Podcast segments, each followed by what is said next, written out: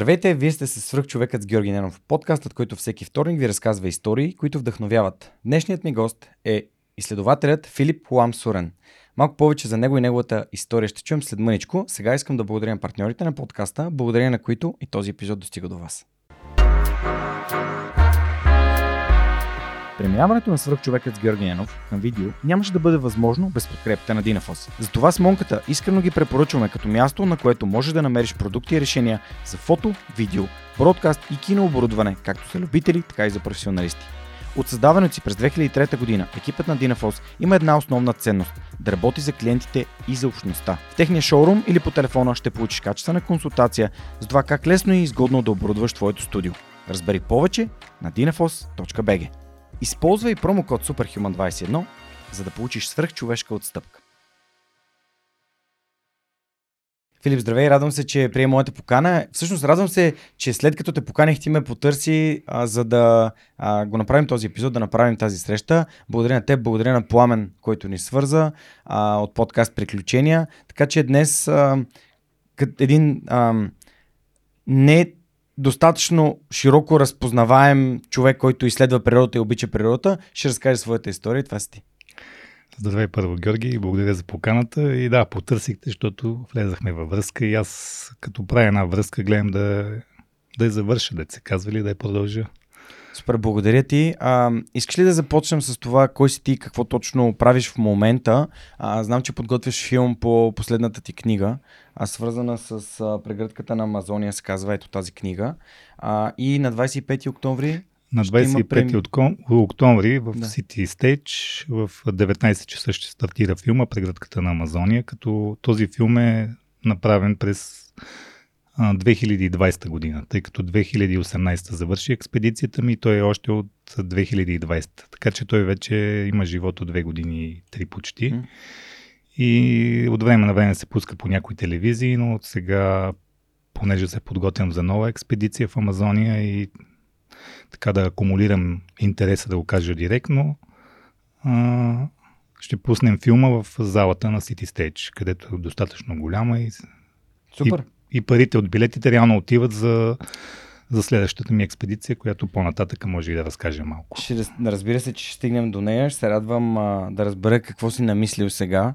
А, моля те, за хората, които се чудят как, каква е тази фамилия, разкажи малко за твоите корени.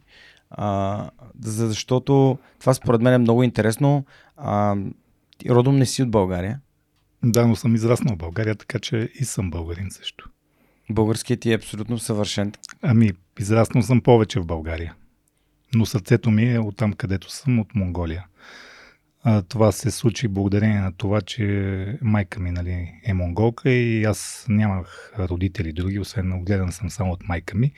И така или иначе тази нейна култура, а, източната монголската традиция, будизма, всичко това е залегнало в моето детство и в моето м- поглед към света.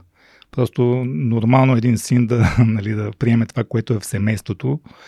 И въпреки, че живеехме в България, нали, ние имахме една, вкъщи една малка Монголия, Азия и, и така. Всъщност майка ми още преди да се родя заминава за, за България, тъй като се запознава с един българин, а, в, а, когато е студентка в Пекин през началото на 60-те години и се, и се женят. Там забременява с моя брат Мартин и тук идат в България, заживяват.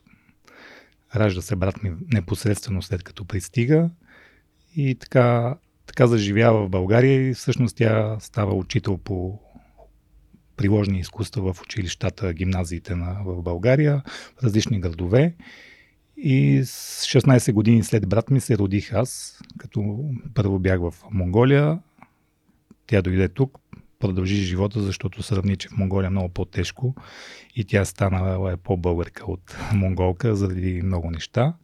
И всъщност аз израснах в Родопите, което много добре ми подходи с, с този мироглед на майка ми и тази любов, която ми се доразви нали, с, с природата. Така че див, дивите степи на, като дете, нали, отивам на село в Монголия с влака, пътувам една седмица по Транссибирската железница и тук в Родопите, нали, играя с децата. И така, то ми стана, нали, детската площадка, наистина горите и планините. По естествен Професията начин. ти, поне докато съм чел книгите, нещ, нали, местата, на които си говорил, а споделяш, че всъщност си водач, планински, а, части от байкария. Да. Да разкажи с какво, с какво се занимаваш, защото явно и го живееш това нещо, с което, с което си отраснал като дете. Ами това, това се случи сравнително скоро. През 2012 година аз а, започнах да се занимавам професионално като планински водач. След като се върнах от чужбина, така реших да се установя в България и да, да си намеря. Нали, идеята ми беше първо да си намеря приятели, които а, имат един мироглед за природата, за, за планината, защото когато пътувам и живея и работя по света, не мога да направиш трайни приятелства. И мен ми омръзна да бъда така, да нямам приятели, поне такива, които да не приятели на периоди, както в целия си живот съм имал. И си казах, добре, срещнах едни хора, видях, че тук се развива този отрасъл като планински водачи и така се записах и там срещнах стари приятели от детството, които се занимават с това и тази нали, приятелска черта се разви. И по този начин се занимавам с детски лагери и с водене на хора в планината, с такива по-необичайни програми последните години, тъй като моят начин, поглед на работа с в природата е по-различен. Като искам да кажа така, най-просто е, че не, не обичам да използвам пътеките. И много малко клиенти а, искат тази услуга, но аз а, на мен това ми е интересно. Да, да, да следваме компаса, да се движим по GPS, да пресичаме масипи и така нататък. Смисъл за мен това е истинският досег до природата. Когато в петък се бил в София като е клиент и в събота вече са те с извинение шибали и клоните в главата и си се вшмугвал в тия хръсталаци, си се спускал по тия сипи, ти вече си забрал, че си IT специалист или каквото и да си и вече си ти човека, който е в природата и много естествено се боричка с всички препятствия. И за мен това е най-готиното и накрая си направим огън два бивака, не знаеме къде, важното да има важните неща, вода, подслон, да си направим и така нататък. Всъщност това са, нали, моят специалитет, да кажем, защото това ми харесва и винаги така съм го практикувал от дете. И бих казал една скоба, понеже ти ме пита в началото за, за фамилията. Нали, в моята фамилия е не е монголска, тя е тибетска, Лахам Сорен, защото Монголия е била м- три пъти тибет, тибет, тибет и колонизация е имало, така да го okay. кажем. И тази, тази много е модерно е било, нали, тибетската будизъм, жълтата секта и, и много от имената монголските са всъщност тибетски. Mm-hmm. Така че монголците имат много пряка връзка с тибетците. Защото и в тези години след смъртта на Чингисхан през 12 век, от тогава е почнала тази колаборация и те са много смесени. Тибетци и монголци. Повечето хора не знаят. Казват, това са тибетци, това са монголци. А, но монголците са тибетци също станали. Толкова вече са умешени. Това е много, така много че интересно. моето име е тибетско. И значи, ако знаете, столицата на Тибет се казва Ласа. Да. Има го това при мен е Лах. Нали? Да. Лахам Сурен, това значи човек, който как, има два превода, може да има страш на народа и пазител на родината, примерно, нещо такова. Супер. На религията, Да. да. по-скоро. Тяхната родина е религията, нали? А Това е Филип, по-правилното. а Филип идва от... Защото брат ти е Мартин, ти си Филип. Ами майка ми е избрала тези а, имена, които навсякъде да са актуални. Международни. Да, да не са някаква Бацорен, да се Да. казвам, примерно, някакво монголско име, а да първо в памет на, на, на хората, които са отгледали. Тъй като майка ми е била в семейство на министър на, на Монголия, а, баба ми е била най-добрия лекар в Монголия, специалист. Първият човек, специалист, който е завършил модерната медицина тогава, защото допреди това е било позната така народната медицина в Монголия. А, и те са били отглеждани, нали, леля ми, чичо ми и, сестра, а, и майка ми са от, от хора, които да ги гледат, защото нали, заетите а, амбициозни хора в нещата, нали, и всъщност тези хора, които са ги отгледали, е била Леля Федосия, която е главна говернан, говернантка, била на Екатеринбург през царска Русия, избягала, когато са дошли червените и се е спасила в Монголия и те се приоти, понеже е изключително еродирана, интелигентна говернантка.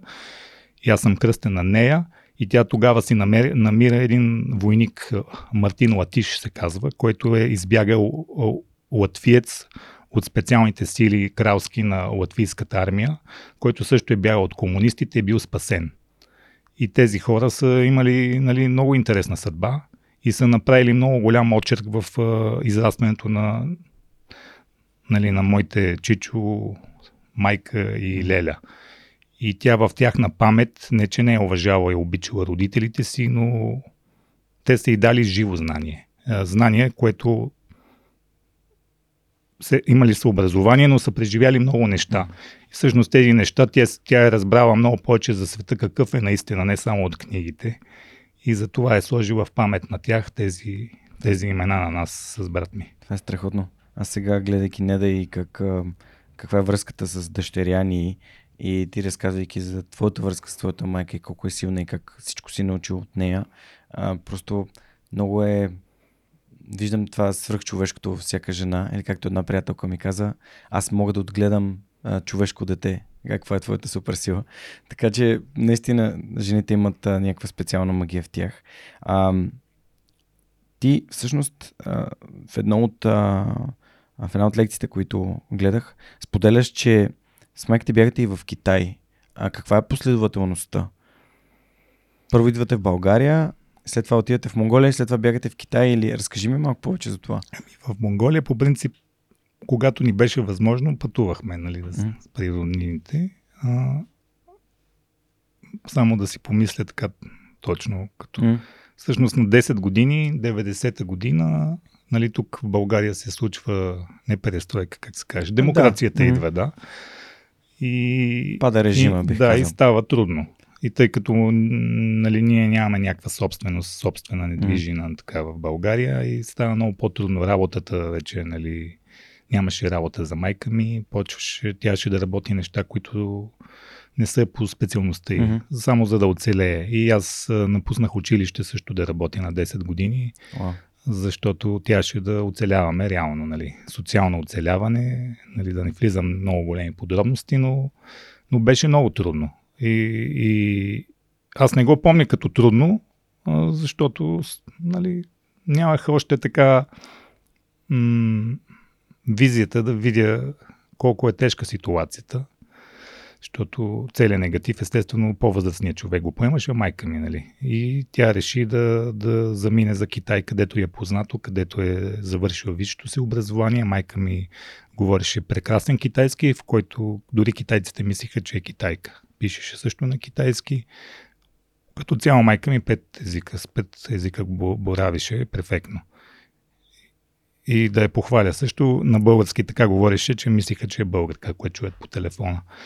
Така както и да е, тя реши тази идея да отиде в, в Пекин, тъй като има много приятели там и ще ни, ще ни помогнат, които някои от тях са вече много високо в политиката, в в тяхното дело, да, които бяха репресирани по време на културата революция, когато тя беше студентка и тя я е помагала и те се създава тая връзка с взаимопомощ mm. и с приятелство, естествено. Тя е тръгнала първо и те се казва, имаме си услуги да си свършим. Така го mm. разбирам сега аз днес, от днешна дата.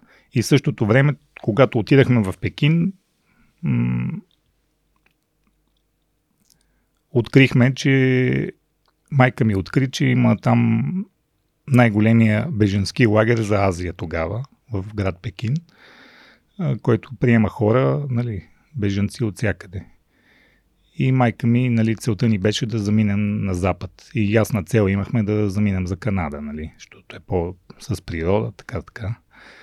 И всъщност попаднахме в този лагер и година и половина бяхме в него. Като казвам лагер, нямам предвид, че някакви там мрежи, палатки mm-hmm. и така нататък, бодлива тел. Това са в покрайнините на Пекин, се бяха наети редица от ефтини мотели, в които живееш във всяка стая. Нали, различните групи бежанци, семейства и така нататък. И всъщност там, там израснах. И там видях много. Видях хора, които бягат от тогава, 90-те години, много граници се отвориха и много войни локални в Африка и Близкия изток имаше много бежанци. Yeah. Афганистан. Афганистан, да. Е, Африка, Сомалия. И всъщност аз там, нали, играех с децата от тези конфликти и научих много. И, и всъщност видях, че нали, света е, има една фасада, но реалността е друга. И това много рано го разбрах. Аз винаги съм чел книги съм се интересувал от малък, но нали, едно е да го видиш на живо. И виждаш всъщност какви хора има. И дори имахме едно семейство от Сомалия, което се беше спасило, което беше, може би, второ или трето по богатство в страната. И нали, целият дворец запален, загинали, изклани последния момент по река Джуда с една лодка са се спасили, като са имали само някакви злато по тях, са го дали на някакъв откар, за да могат да излезат. Това семейство, мъжа и жената с а, типичните имена Мохамед и Фатима и с тяхните деца Ян и Судо, които с тях играех, всъщност тези чернокожи, за първи път имах приятели чернокожи и всъщност бяха изключително интелигентни. Говориха езици и така нататък, заминаха за Запад, имаха много добро образование на Запад. И всъщност разбрах, че навсякъде има нали, много специални хора, независимо как изглежда, защото нали, аз не съм чист нали, като кръв. И, и всъщност имаше хора, като примерно някои афганци, които м- крадяха, биеха тези деца, защото те са така по-интелигентни, не могат да се защитават, не могат да оцеляват. Аз кучето, което вече е родено да се бори, ги защитаваше. Нали? И всъщност си зададах сметка, всъщност, че аз съм по средата между един афганец, който мога да се оправи с умруците, нали? Защото ми се е случило така в живота, като дете още, да отстоявам това, че съм монголец тук в България пред децата. И, и това да тия финни хора да ги защитавам като аз съм като тях, защото чета, интересувам се. И, и така много неща видях, усетих и си лягах замислени тъжа много често. И това по някакъв начин ми помогна да, да се справям после с много други неща. Толкова рано да ти се случи и, и да го преживееш и да го осмислиш. И, и мисля, че това, е, това ми помага да се адаптирам и да, да оцелявам. И, нали, това е първото нещо, което в живота ме, ме промени изцяло. И да заобичам още повече природата, защото пътувайки из Китай също виждах невероятно различна природа. И аз разбирах, че всъщност в тази природа аз се чувствам щастлив. Нищо не се случва. Аз стъпвам, сядам, бял към пръчка, обаче се чувствам все едно съм шампион, нали? Много хубаво се чувствах и, и така. Какво се случи след лагера? А, жел, искате да заминете за, за Канада, но не успявате. Не успяваме. То всъщност в лагера имаш право до 3 до 6 месеца да не, нали, те ти дават някаква, някакви месечни пари, mm-hmm. там спиш и чакаш да дойде твоето дело. Нали. А, ние изкарахме толкова много време благодарение на Ерика Кужел, една висшестояща, висшестояща работеща в ООН шведка, която изключително много при сърце взе нашето дело и хареса майка ми като много специален човек. И, и първия път ни отказаха и тя тогава се застъпи за нас и още 3 месеца, още и така затова продължи този дълъг срок на Аванта, деца вика на... Да, само и само за да успеем. И въпреки тя не можа да се справи с бюрокрацията, да заминем. Това се случи, защото не, че майка ми не беше ценен кадър с много езици и способности, ами просто имаше някакъв приоритет с хората, които бягат от наистина военни конфликти. А ние бяхме от една економически, социално слаба нали, България или Монголия. И всъщност, в крайна сметка, тя, Ерика Кужил, аз си спомням колко и беше тъпо, че и тъжно, като се разделяхме, нали, ние трябваше да се оправяме. Та, така приключи това нещо и се, и се върнахме в, в България, защото в Монголия беше още по-зле. Тук, като дойдохме, беше купонната система, мисля, че някакви мутри вече имаше и така. Беше много трудно и аз почнах да работя вече. Въобще не се мислеше за училище. Тоест ти до кой завършен клас имаш четвърти? Трети клас. Имаш трети завършен и се връщаш и не продължаваш да учиш? Ми няма как, тя, няма Работа. да оцеляваме. И така, и всъщност от 93-та до 96-та нали, се случват всички тия неща, горе-долу намираме, нали, работим някакви неща. Оправим, майка ми се съсипва от тая работа и аз почнах да, да намирам начини за лесни пари, защото съм тинейджър. Почнах да. да правя някакви глупости, да го кажем така. Да. И понеже, слава богу, не съм бил зависим от наркотици и от алкохол на тия години, въобще аз mm-hmm. не съм такъв човек, винаги съм искал да спортувам и да уча. Но бях в такава среда, защото когато живееш в крайните квартали, ти трябва да си част от играта. И всъщност аз правих неща без да съм зависим и реално можех да събирам някакви пари от mm-hmm. путиите. Да. Нали? И, и почнаха да ми се доверяват разни хора, които правят пари от нехуи работи. Нали, аз не съм бил някакъв гангстер. Нали, няма да, нали, тогава, между другото, в тези години съм забелязал, че повечето поколения бяха замесени в а, някакви наркотици, продаваха треви, не знам какво. В смисъл, от такова време беше. И, и дори си спомня, че полицейските коли нямаха бензин да ни, да ни настигнат. В смисъл, някакви жигули или караха какво беше.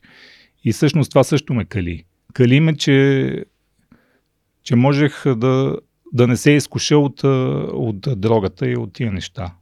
Мисля, аз оставах студен. И, mm. и, и това го, за мен е не е чудо, но е много хубаво нещо. Защото тия хора, които ги познавам от тогава, повечето тогава още си отидаха. И всъщност майка ми усети, че съм тръгнал по лошия път и като една майка искаше да ме спаси, защото почнах да, да има финанси, да се плаща апартамента, в който живеехме и така нататък. Храната беше повече, нали, нормално да е, не повече. И мен да ме няма по цели нощи и така нататък, защото аз съм и млад, искам да ходя там, там, нали. А, и мен ме беше срам от мене си пред нея, защото това беше единственият човек. И почнахме да се раздалечаваме, защото ти си в едни години тинейджерски и си мислиш, че си лъв си стъпил на лапите си, нали, нормално е. И в един момент тя беше събрала някакви пари, от които и давам и беше ми купила билет с монголските авиолинии за Монголия. Там 3 месеца, 2 месеца преди това. И ми каза, заминаваш с, в една посока. Еднопосочен билет. Това. И аз казах, а, не, ще заминавам тук. Имам тук живот, тук правя алабала. И почва на много бързо да тече това време, тия два месеца. Сигурно лъжа, може и три да са, нали, но не помня. Това съм бил Период, в една моята да. младежка такава еуфория. Бунта, в който младежа си мисли, че да, света му е в краката. Почти на 17 ставах. А пък и ти си работил 20 професии вече и знаеш как се изкарва. Измъквал си се от някакви ситуации, които не са за приказване. И всъщност наближи много датата и аз избягах от вкъщи да го кажа. Но mm-hmm. аз не бягах, мене нямаше често. Mm-hmm. И реших, че ще се скрия като един пръдлю.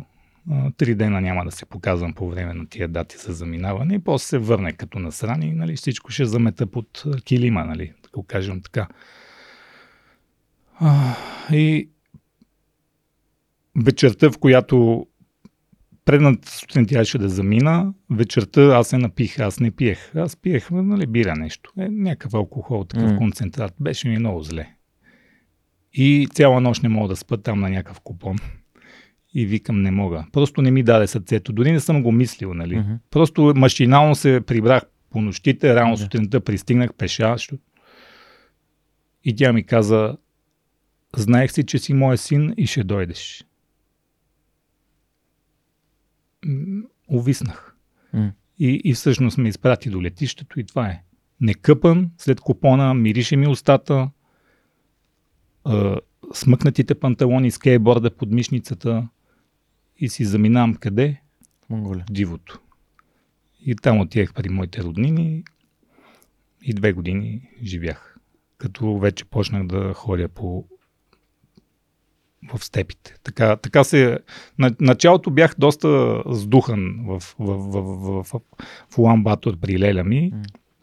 защото просто не бях насила нали, там. И докато го преживея, минаха няколко месеца. То беше една дълга зима, в която бях много асоциален. Тогава ми измислиха и пряко Рамуха Аще, което значи на монголски лош характер. Bad boy.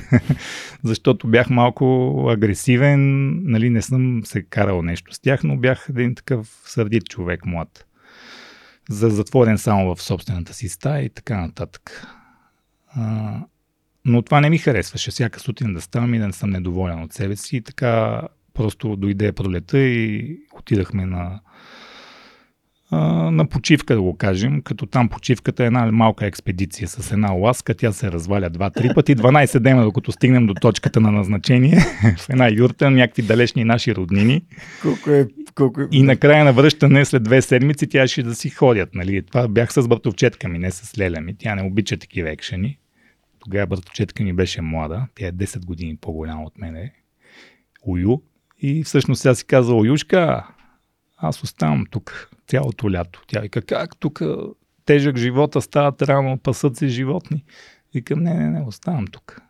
Тя вика, ти си с характер, вика, няма да се караме, айде да остави. После намери начин да се върнеш тук в Уламбатор, защото нямаше телефони, нямаше нищо там и тъй в юртата нямаха дори соларни панели, сега имат в юртите. Всъщност така почнах да живея моя каубойски живот там mm. и и се вживях в а, някой от героите на Джек Лондон, от любимите ми книги и всъщност ми беше много хубаво. Почувствах се, той е човек, който има връзка с а, неговото родово наследство, монголското, което толкова го е изживял, обаче в една капсулирана среда с майка си или с роднините си. Mm-hmm. А там е истинската Монголия, в Countryside, където нали, всичко е подчинено на конете, на лова, на на студа, на оцеляването, на безкрайните територии, които нямаш компас, нямаш нищо, тя се оправиш. И всъщност там там бях едно посмешище в началото за, за младите мъже и момчета. Много ме унижаваха. Ти си на 17? На 17, да, защото не можех да яздя добре, не можех да стрелям добре, не издържах, нямах тази издържливост на бачкане здраво, тежко. И монголите по принцип в провинцията ядат един път на ден, само вечер. Това е яденето. Да, те са някакви спартанци. Нали. И това са суровите условия и, mm. и това нали, беше допълнително ме мотивираше това нещо, защото все пак аз съм филмиран с книгите на за приключения цял живот. И в, и в същото време това е моята кръв, нали? Това са моите хора. И така постепенно станах част от, от момчетата и от групата и ходихме за налов за вълци, всякакви неща опитах. Много дълго време се учих. Научих се на, на търпение. Когато си тинейджер, на търпение да се научиш е изключително трудно, защото аз съм малко нетърпелив съм бил. Това ми беше първото подчинено търпение, реално, защото целта беше много по-важна да, да убиеш сърната нали, с един изстрел, защото едноцевни пушки използвахме стари от Втората световна война. И всички тези неща е, нали, давам си сметка, че е било голямо приключение. Но тогава нали, нито се снимаш, нито нали, нямаше ги тия неща и ти просто минаваш през много болка, унижение и умора, чакаш, айде бе, тая вечер няма ли да дойда хапна малко паржола. Нали, няко... Просто началото е трудно, но ти няма къде да отидеш, защото там няма рейсове. Ти за да стигнеш до някакво село, тя с коне, някой да те изпрати, после да, да върне да коня, коня, а ти там да чакаш, па там няма разписание. Днеска мога да дойде, мога да дойде след една седмица, защото се е развалило шасито на единственото, което минава. Нали? Е, такива романтични времена бях и аз съм благодарен, че това бяха последните години на, на истински дивата Монголия.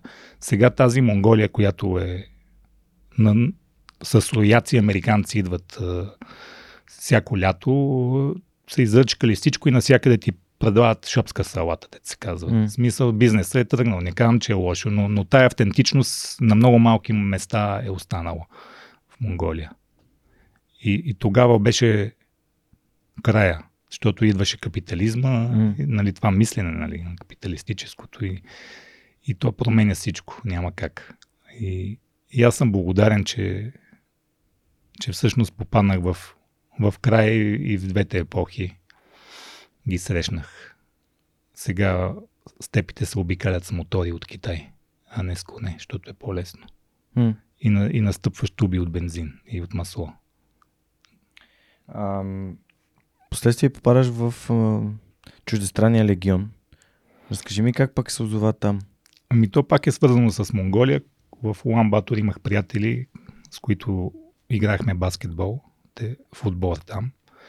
Понеже аз съм тренирал баскетбол и първата ми мечта беше не да стана пътешественик, а да стана баскетболист. Та, както и да е, те бяха по-големи от мен и, и един беше вербуван да замине за Френския легион. И аз разбрах, че има такова нещо и там ходят навсякъде по света и е голямо приключение, нали? И ми остана в съзнанието това нещо. И после, когато се върнах от, от Монголия, всъщност аз се върнах, защото майка ми беше много зле и тя ще се грижи за нея и тя почина тук в България. Затова се върнах. Иначе не исках никога да се връщам от Монголия. С този живот на трапер, мислих, че това е моят живот и край. Намерен е вече.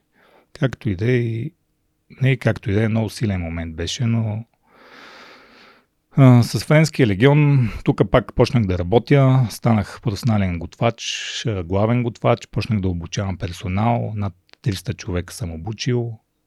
Професионално, преди това даже бях железар също, работех. Мисъл няколко професии направих така кариера, да се казва, но не ми беше много интересно. И се чувствах самотен. М.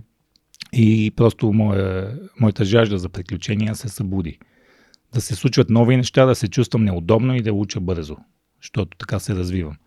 Така аз малко, аз съм наивен, аз така мисля. Хвърлям се малко и да видим какво ще стане. Малко е така, ама просто си вярвам, че мога да се справя, защото влиза, хвърлям се в някакви неща, които аз обичам и мисля, че проявявам способност да се оправям, а не защото се хвърлям сега, няма се хвърля в не- нещо, което не е моето, така, нали?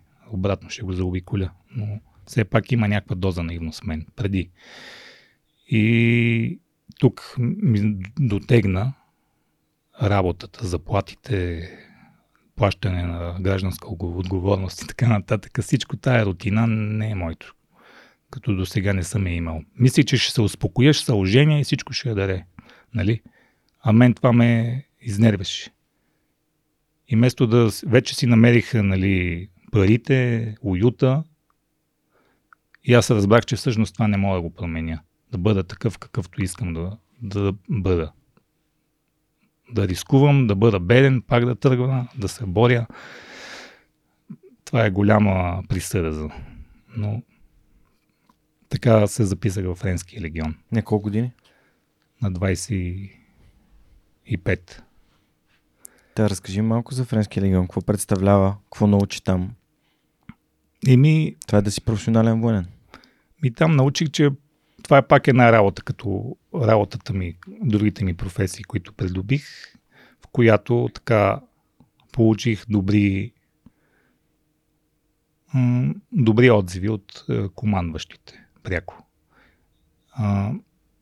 Френския легион е една обикновена армия за професионална армия. Не, не я сравняваме с българската армия, защото една скоба малка, аз съм бил и в българската армия когато си взех българско гражданство на 17, а, после тя ще е задължителна служба.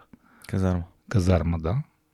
В която аз още тогава исках да постъпя в, в Пловдив парашутните войски, но те не те избират така. Ти дойде, опитах с връзки, така или иначе. Просто така или иначе исках да служа в наборната, защото не мога да избягам, поне да е нещо, да, нещо интересно, а не да, нали, да с клечки да мериме плаца, нали, само.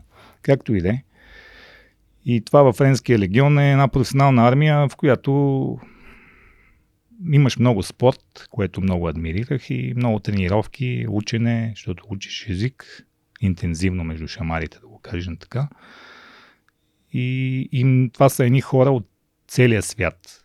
В смисъл, моята гледна точка е много субективна. Аз познавам много легионери, не само българи, които имат друго изграждане за Френския легион.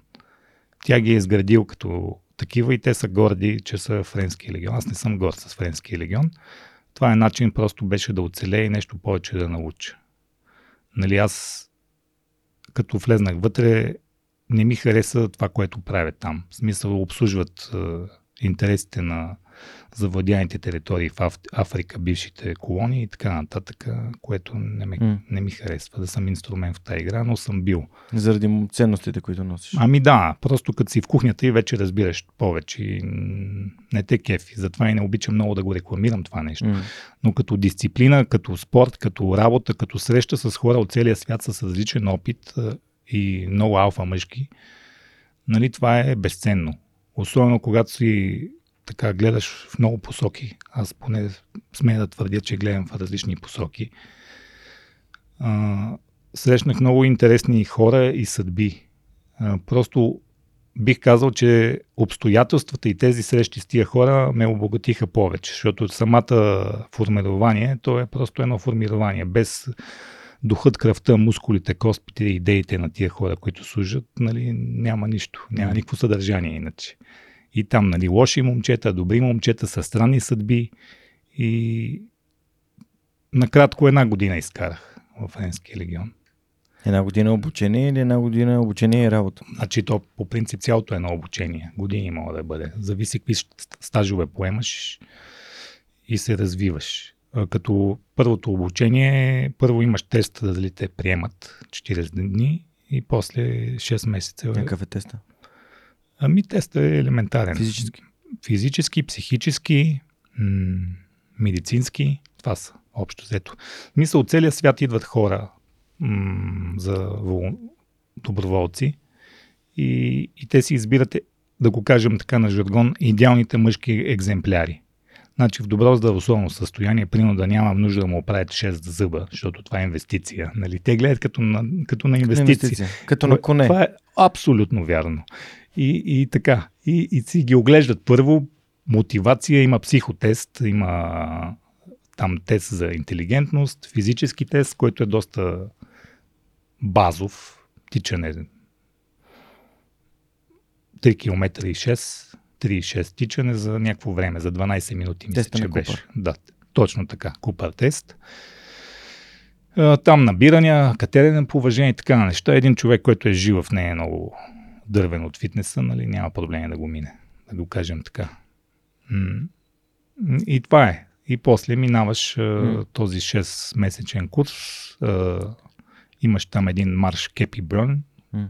който е 50-70, зависи колко ти направят такъв с пълно бойно, който се скапват краката и тя да стигнеш пак за някакво Трябва време. да носиш някаква раница, някаква екипировка. И то 50 кг раница, което не е малко. Когато, Ник. защото имаше един колумбиано, който беше 47 кг силно с мокри дрехи, беше висок, все едно съм отрезали торса, толкова беше нисък.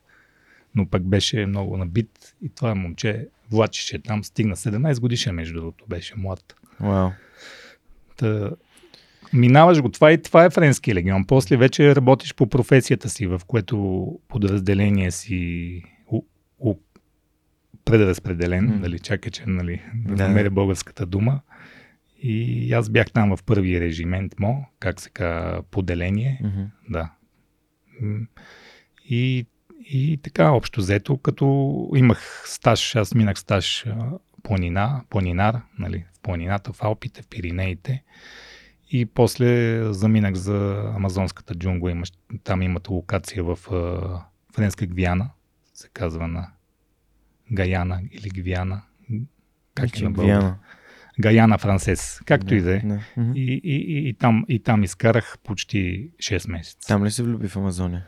Ами аз отдавна съм се влюбил, още от още дете. преди това. Още от книгите, още защото книгите. когато си роден в Северното полукълбо, тая екзотика на Южното полукълбо, пирани, змии, Змия. това всичкото индианци, това за мен е, нали, защото това нали, го нямаш. Нормална психологическа такава магнитна реакция. Какво те, между благодаря, че каза, че все пак твоите морали и принципи, като си в кухнята разбираш неща, които ти не искаш да си част от тях.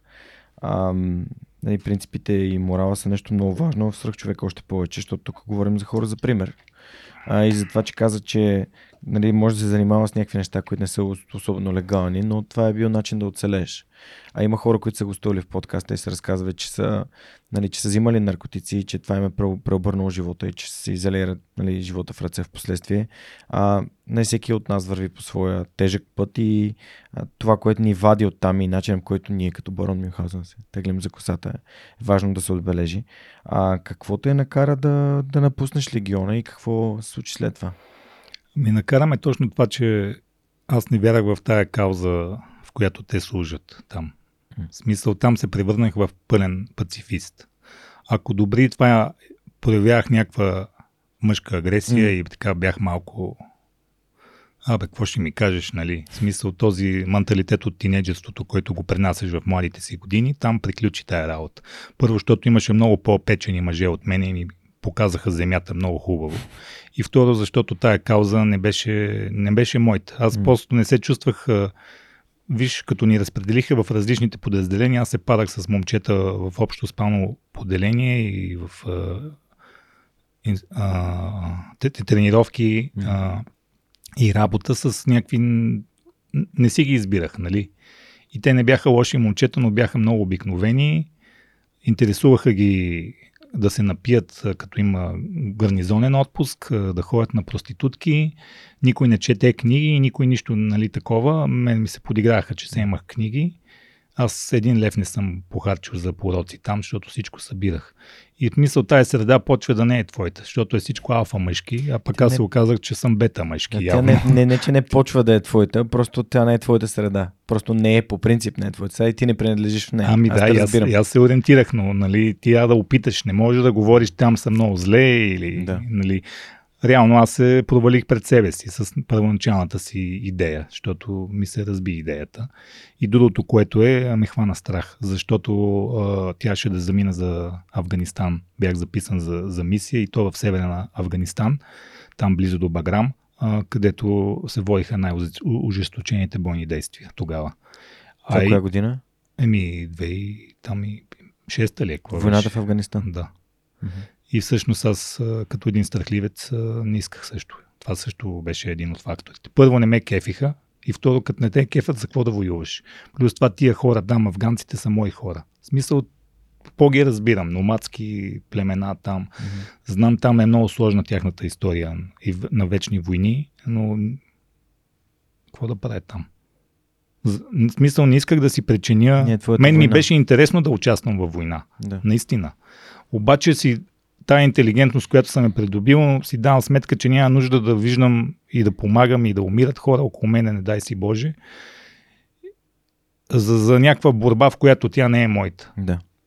Аз мога да дам това, което трябва, когато е тая борба, нали? В смисъл, Твоето. аз съм един, с извинение, шиба наемник. И просто това, то е много акъл, не ми помогна, нали, mm. да стана... И Но каза, на... че е провал. Еми да, провал е, защото ти тръгваш с едно и се разочароваш. Тръгваш една е. връзка. Когато се... но, но това е част от живота. Да. Аз го казвам. В смисъл след това дълго време съжалявах за този избор, защото ми липсваше армията. И не мога да разбера градските хора. Няма дисциплина, няма нищо. Не, не е всичко на всяка цена. И, и викам, аз направих огромна грешка. Какво имаш преди под не всичко на всяка цена? Ами там, нали, тя, когато си в армията, ти поставят задачи и на всяка цена тя да се изпълнят. Да. Независимо от всичко. Мисля, това там ти промиват мозъка, нали? Да, да, разбираш. Да. Там е и ти, когато си млад и такъв да. напомпан вече, и ти, и ти хващаш тази вълна, разбираш ли? Да, да, да, разбирам. Аз не казвам, че съм бил, искам също да кажа, че не съм бил някакъв командос. Да. Защото хората така като слушат, защото много хора, които са били в легиона българи, обясняват тук, че са били командоси. Не, в Френския легион има само една рота с командоси.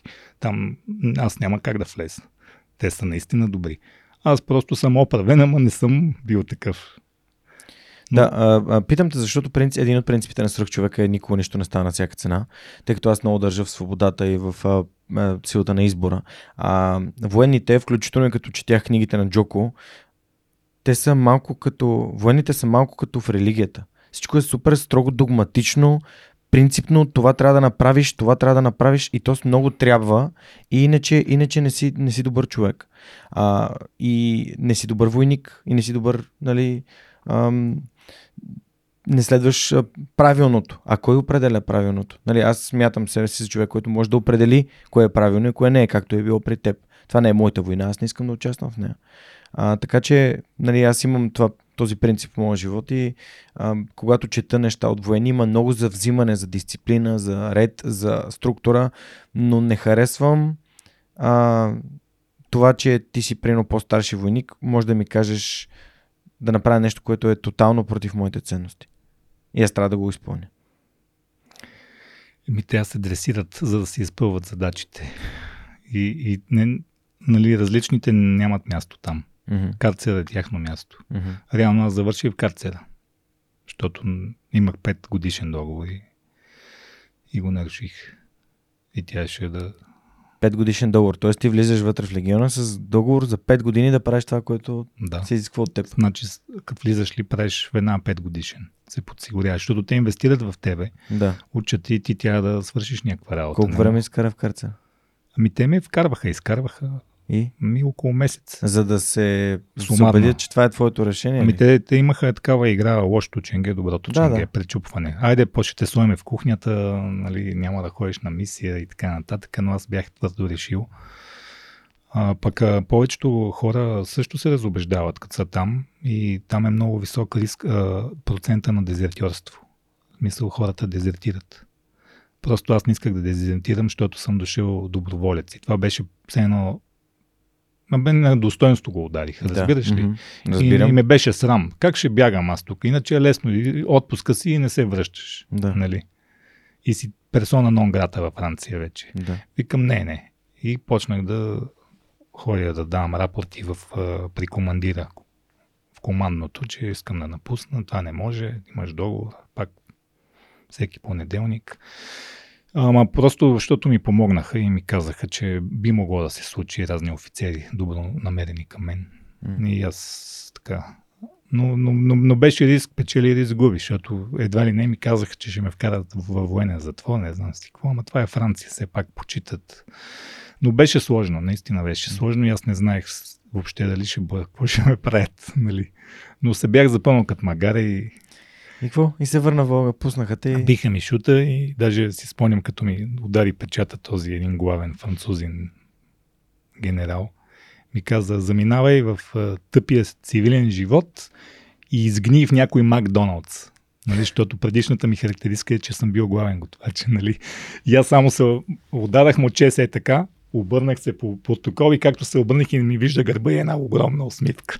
Няма го забравя този момент и напуснах това. Но това е живота. В смисъл е такива малки моменти, нали, са някакви ключови превали в нещата. И съм много благодарен на Френския легион от това, че имаше така спорт и дисциплина. Там, там просто имаше такива атлети и така ми късаха мускулите и с тях редом да тренираш. Това си беше направо спортно училище. Смисъл в спорта там не се хъбят.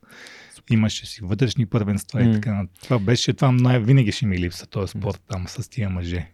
Ти каза, че там си докосна до бразилското джуджицу. Там ли беше място, където се научи на бойни спортове в бойния спорт на смисъла или а, военните как се бият, как водят а, ръкопашния бой? Защото преди това ръкопашния бой от улицата е различен от реалния, истинския техничния бой, в който нанасяш поражения, нали, като си военен и се налага да влезе в такъв ръкопашен конфликт. Ами има едно такова основно обучение за неутр- неутрализиране на, на човек с оръжие, без оръжие и самоотбрана, нали? М. Като си пленени там. Така, Джудо, да. хвърляния. Джудо, а, жилжицу, малко борба и кикбокс, нали? Приеми. Това са такива, как да кажа, Базови. базови, да. Да. И вече когато си Работещи преди, неща. преди да спределим в някакви рота, амфибия, специални части, специални назначения, парашутни, там вече малко повече наблягаш на, Да. на кикбокса или на, нали. Така че аз съм, просто имам някакви захвати, ключове, нали. Това е. Нямам, не съм бил някакъв про. Да, Плюс да, това да. там много от момчетата бяха бивши някакви борци и такива. И да, да ти кажа, бях маслото в техните ръце. В смисъл, Знам, знам това чувство. когато са опитни. Знам това чувство. А, супер. Връщаш се в България и разбрахме, че не отиваш в Макдоналдс, нали? Но... Еми, да. Не отидах ми. Върнах се тук и почнах да работя в кухнята в едно заведение на мой приятел, което отвори. Така вървежно, да го кажем. И просто там, то какво стана? Участвах в едно реалити, там Survivor. А, ти си бил в Survivor. С Николай Мартинов бяхме, като той един пак мой приятел каза, а ти тук си много корав, ще отидеш там. Аз викам, а не, аз дори телевизия никога не гледам, така че той ми каза обаче наградата е 250 хиляди лева. И аз викам, а, ми тогава я ме запиши. И те взеха, че ме, и че ме избраха. Ти си всъщност втория участник от Survivor, който е бил свръх човек. Един е Миро Джуканов, Мирослав Джуканов. Той е казахстанец, между другото. А, узбек. Узбек ли е? Да, е, майка му от Узбекистан, баща му е влашки българин и живеят да. в Видин. Ами да, той е малко като мене, само че повече прилича на неговия ген там. Да, да. На другия ген де. Да, да, да. Но е, Миро е много готин и той е създател не го, Не го познавам, но покрай една наша обща позната, така да. съм да. го Разкажи за Survivor. Ами, какво да скажа? То беше за мен кратко там, може би 12 дена или колко бях. Изхвърлиха ли така? Първи ме изхвърлиха от мъжете. Страх ли ги хвана? Е, те си бяха силни хората, ама просто нали, той е на някакви коалиции. Да, Проблема да. беше всъщност, че аз не бях гледал нищо и че мисли, че само е спортни мероприятия. А те шушо, мушо, мушо и аз докато разбера и Вик, а, с, никой, аз примерно с никой не съм влизал в някакъв да, конфликт. Да, нали? Да. Просто то ще дай само да го махнем, да го махнем. Малко така. Пък и аз не си говорих с някой, защото не ми бяха интересни и това малко е обидно за, не, за тях сигурно. И съжалявам за момчетата, ама бяхме различни. Да. Та, така че малко време бях. Единственото, което мога да разкажа за този Survivor, което беше истински Survivor, защото другото беше а, нали, беше трудно някакси, но не беше баш Survivor, да ти кажа. Все пак е продукция. Не искам да ги обидя хората. Да. А всъщност този, който спечели Николай Мартинов, той беше много подготвен дърт, такъв на моите години, сега mm. 40 и нещо и а, с него станахме приятели естествено и в живота. А, там толкова нямаше храна а, на нашия остров, че защото там, където снимаха Survivor, всъщност на този остров, това се намираше в Панама, островите на Перлите. Там се снима примерно от 8 години сървайвали от целия свят. И, и всичко е изядено. Всичко. е изядено. И ти не мога да оцелееш. И примерно искам да отида някъде другаде и те не ти дават, защото не е безопасно за теб, да. по-далече. И ние накрая избягахме с Ники Мартинов. Направихме си един сал и отидахме един остров на някакви километра. Като беше паднало, нали, да, а, да. прилива. Прилив, нали, отлив. Да, отлива, да. Използвахме, че е по-късо водното разстояние и стигнахме до един остров. Е, там имаше всичко почти. Не всичко, но мири и така нататък. И всъщност открихме на, на, на хълма на високата част на острова изоставен от 80-те години нарколаборатория. да. Wow. И оттам почнахме да взимаме някакви железа, тел, нали? значи как познахме, че, че е изоставена от тогава? Защото тези бутилки от Кока-Кола, от тия да. стъклените и Пепси, нали? Срок там 80 и коя беше там, нали? 80-те години. И ние, нали, той е по-голям от мен и той е с много опит в живота. И, и всъщност хванахме нещо, Както и да е, върнахме се много изтощени вече, носихме храна, разделихме, те изядаха и после ни натопиха. За, нали? И дойдеха, дойдоха от продукцията и, и ни казаха, ако още един път ще ви изгоним. Почти сме ви изгонили. Нали, така свърши, но това беше оцеляването. Истинското и тогава се изчувствах най-добре във всичко. Не знам хората какво са гледали, това за мен е... Ти си бил истински Смисъл казват ти какво да казваш понякога, нали, малко е, не за всичко, нали, имаше да. много истински неща, обаче просто за мен беше малко, пък и аз нали съм малко асоциален. Малко фиктивно. Ми да.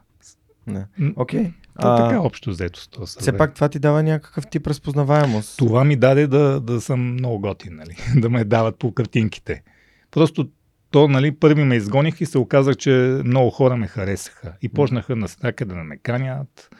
И всъщност аз, дето съм първия си отиде там от мъжете, имах голяма популярност.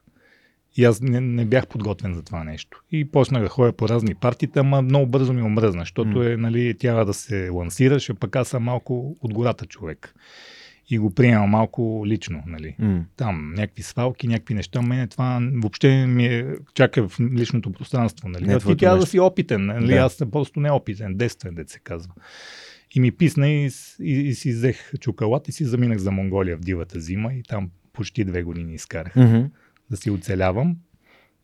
И така, една моя приятелка после, понеже аз винаги пиша като пътувам, хареса мои записки, Мгм. искаше да ги чете. Биляна Савова, била е при теб. Разбира се. И тя каза, разговор. Филип, тя е поне по-голяма от мен и аз малко слушам по-големите до някой време. и ми каза, тук тя да се издаде книга, ще те издадат. И така и се издаде първата ми книга Душата на човек. Тя ме потик, поти, натисна. Нали, с- Нъдж. Да. Приятелско побутване. Е, направо си беше шут. Защото аз бях абсолютно... не ги мислих и ме беше срам да ми виждат мислите хората и така. Пък това се хареса. Получих някаква награда за проза. Мгм. Не знам си какво. Нали, чисто като из, изкарване имах някакъв успех на книгата. Бързо се купуваш и така нататък, но аз пак си бях дърпнат медийно и малко бях още. Ама сега тук аз си предпочитам гората, тя ми е верна. И така много дълго ми отне този процес, защото той е сървая от 2008 М. до сега да, да, да отворим черупката, защото аз съм голям М. удар в това отношение. В смисъл, знам, че трябва М. да, да излизам, ето като при теб и така, но много бързо се наранявам по някакъв Да. начин. Нали, не е моето. Уча се бавно в тук, в тая работа и така се появявам от малко малко и затова и не съм и толкова популярен, М. нали, защото не тичам толкова бързо към А, екрана. то, изглежда малко като все едно сега съм популярен, ама всъщност то не е така, защото това са ни 7 години в изграждане на разговори. Аз имам, съм имал такъв разговор с баща ми, в който ме пита, бе, добре бе, не се ли изморяваш от тези срещи с тези хора? И казвам, «Бе, баща ми, аз се зареждам от тях.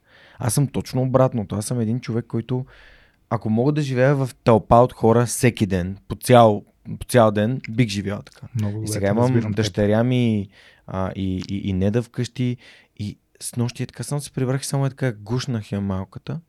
Е така просто да си я погушкам и това е нещо, което е нещо, което съм нямал в живота ми. Е най-трудното нещо, което съм правил до сега. А, но да, всеки човек е различен и то, то, затова света е пъстър. И всеки е добър в нещо различно. Аз, докато ти разказваше за а, шмугването в храстите, аз съм ходил с а, един приятел от Цецо, Жоро Влайков от Аварийно спасяване Пловдив и Лазар. Бяха направили едно обучение Бъди готов, където първата част от обучението беше по малки кроките, това са малки карти. Да, да. А, обяснявам за хората, които не знаят. Аха. Това е малко като в началото си говорихме Да, за да, да. детайлите с теб. Да, да, да. А, взимахме азимути, т.е. Нали, по компас, къде трябва да отидем, а, отиваме по GPS да определим какви са координатите, работим с GPS устройства, пускаме се в едни дерета, те после правят едно, м, не знам дали си чувал, едно, то не е състезание, то е една възстановка, която се казва Razer Wire.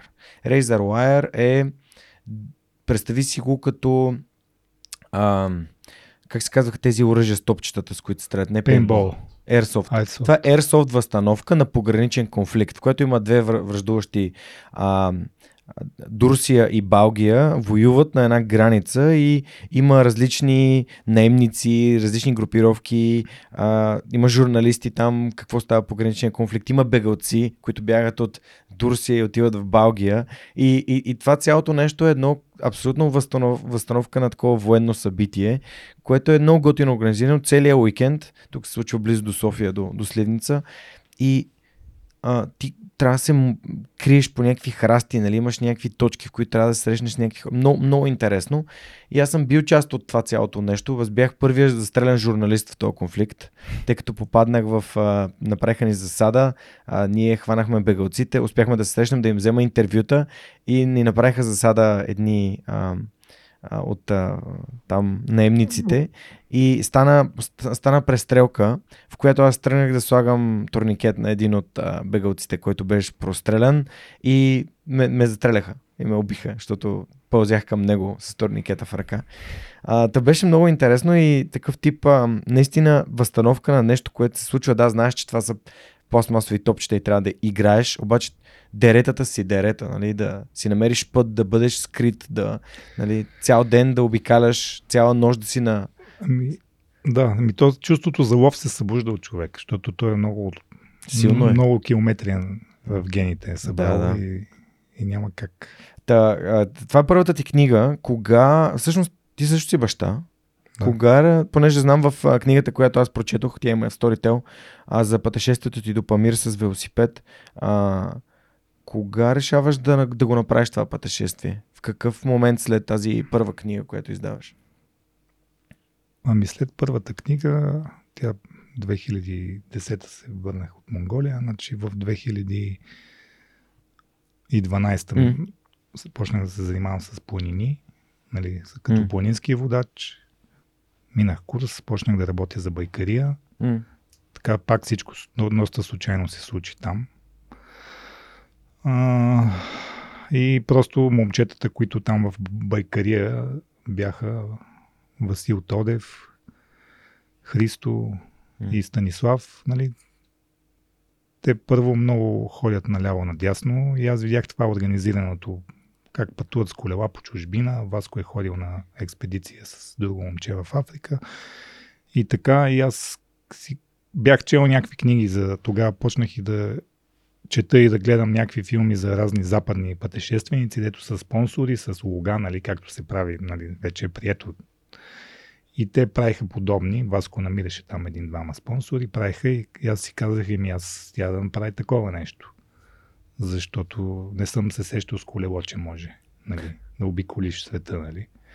И така направих тази експедиция Забравените пътища през цяла Централна Азия до а, до Киргистан с всичките планини и пустини по пътя, които минах в рамките на 5 месеца. Абсолютно сам. Нали, там в началото се опитах да си намеря спонсори, но никой не ме познаваше, никой...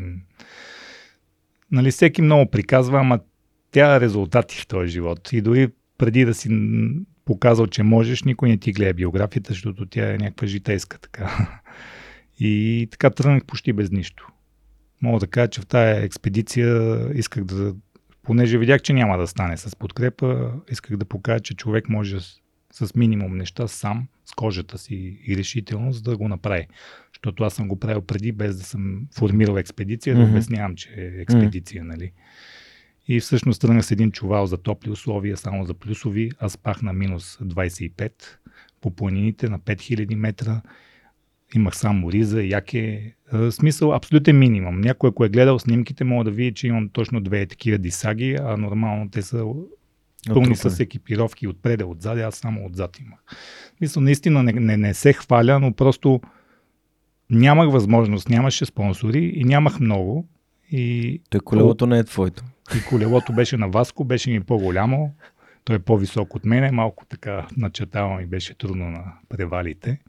Но както и да е, всеки даде нещо, всеки приятел даде нещо старо или ново от него и това беше достатъчно. Защото аз винаги съм проповядвал и преди тая експедиция, във всички мои пътувания съм бил с минимума. За мен нещата за оцеляване са много, много, много малко. Mm. Не защото нали, съм много опитен, ами просто защото наистина човек не трябва да мисли колко много тя да има, за да се оправи, а да се фокусира на това, което има. Като уреди за мен от дете, ето това е най-важният за оцеляване. Часовника не е просто часовник за мен. С него а, си давам време и сметка колко време мога да съм без вода, колко време вървя, значи тя си почина.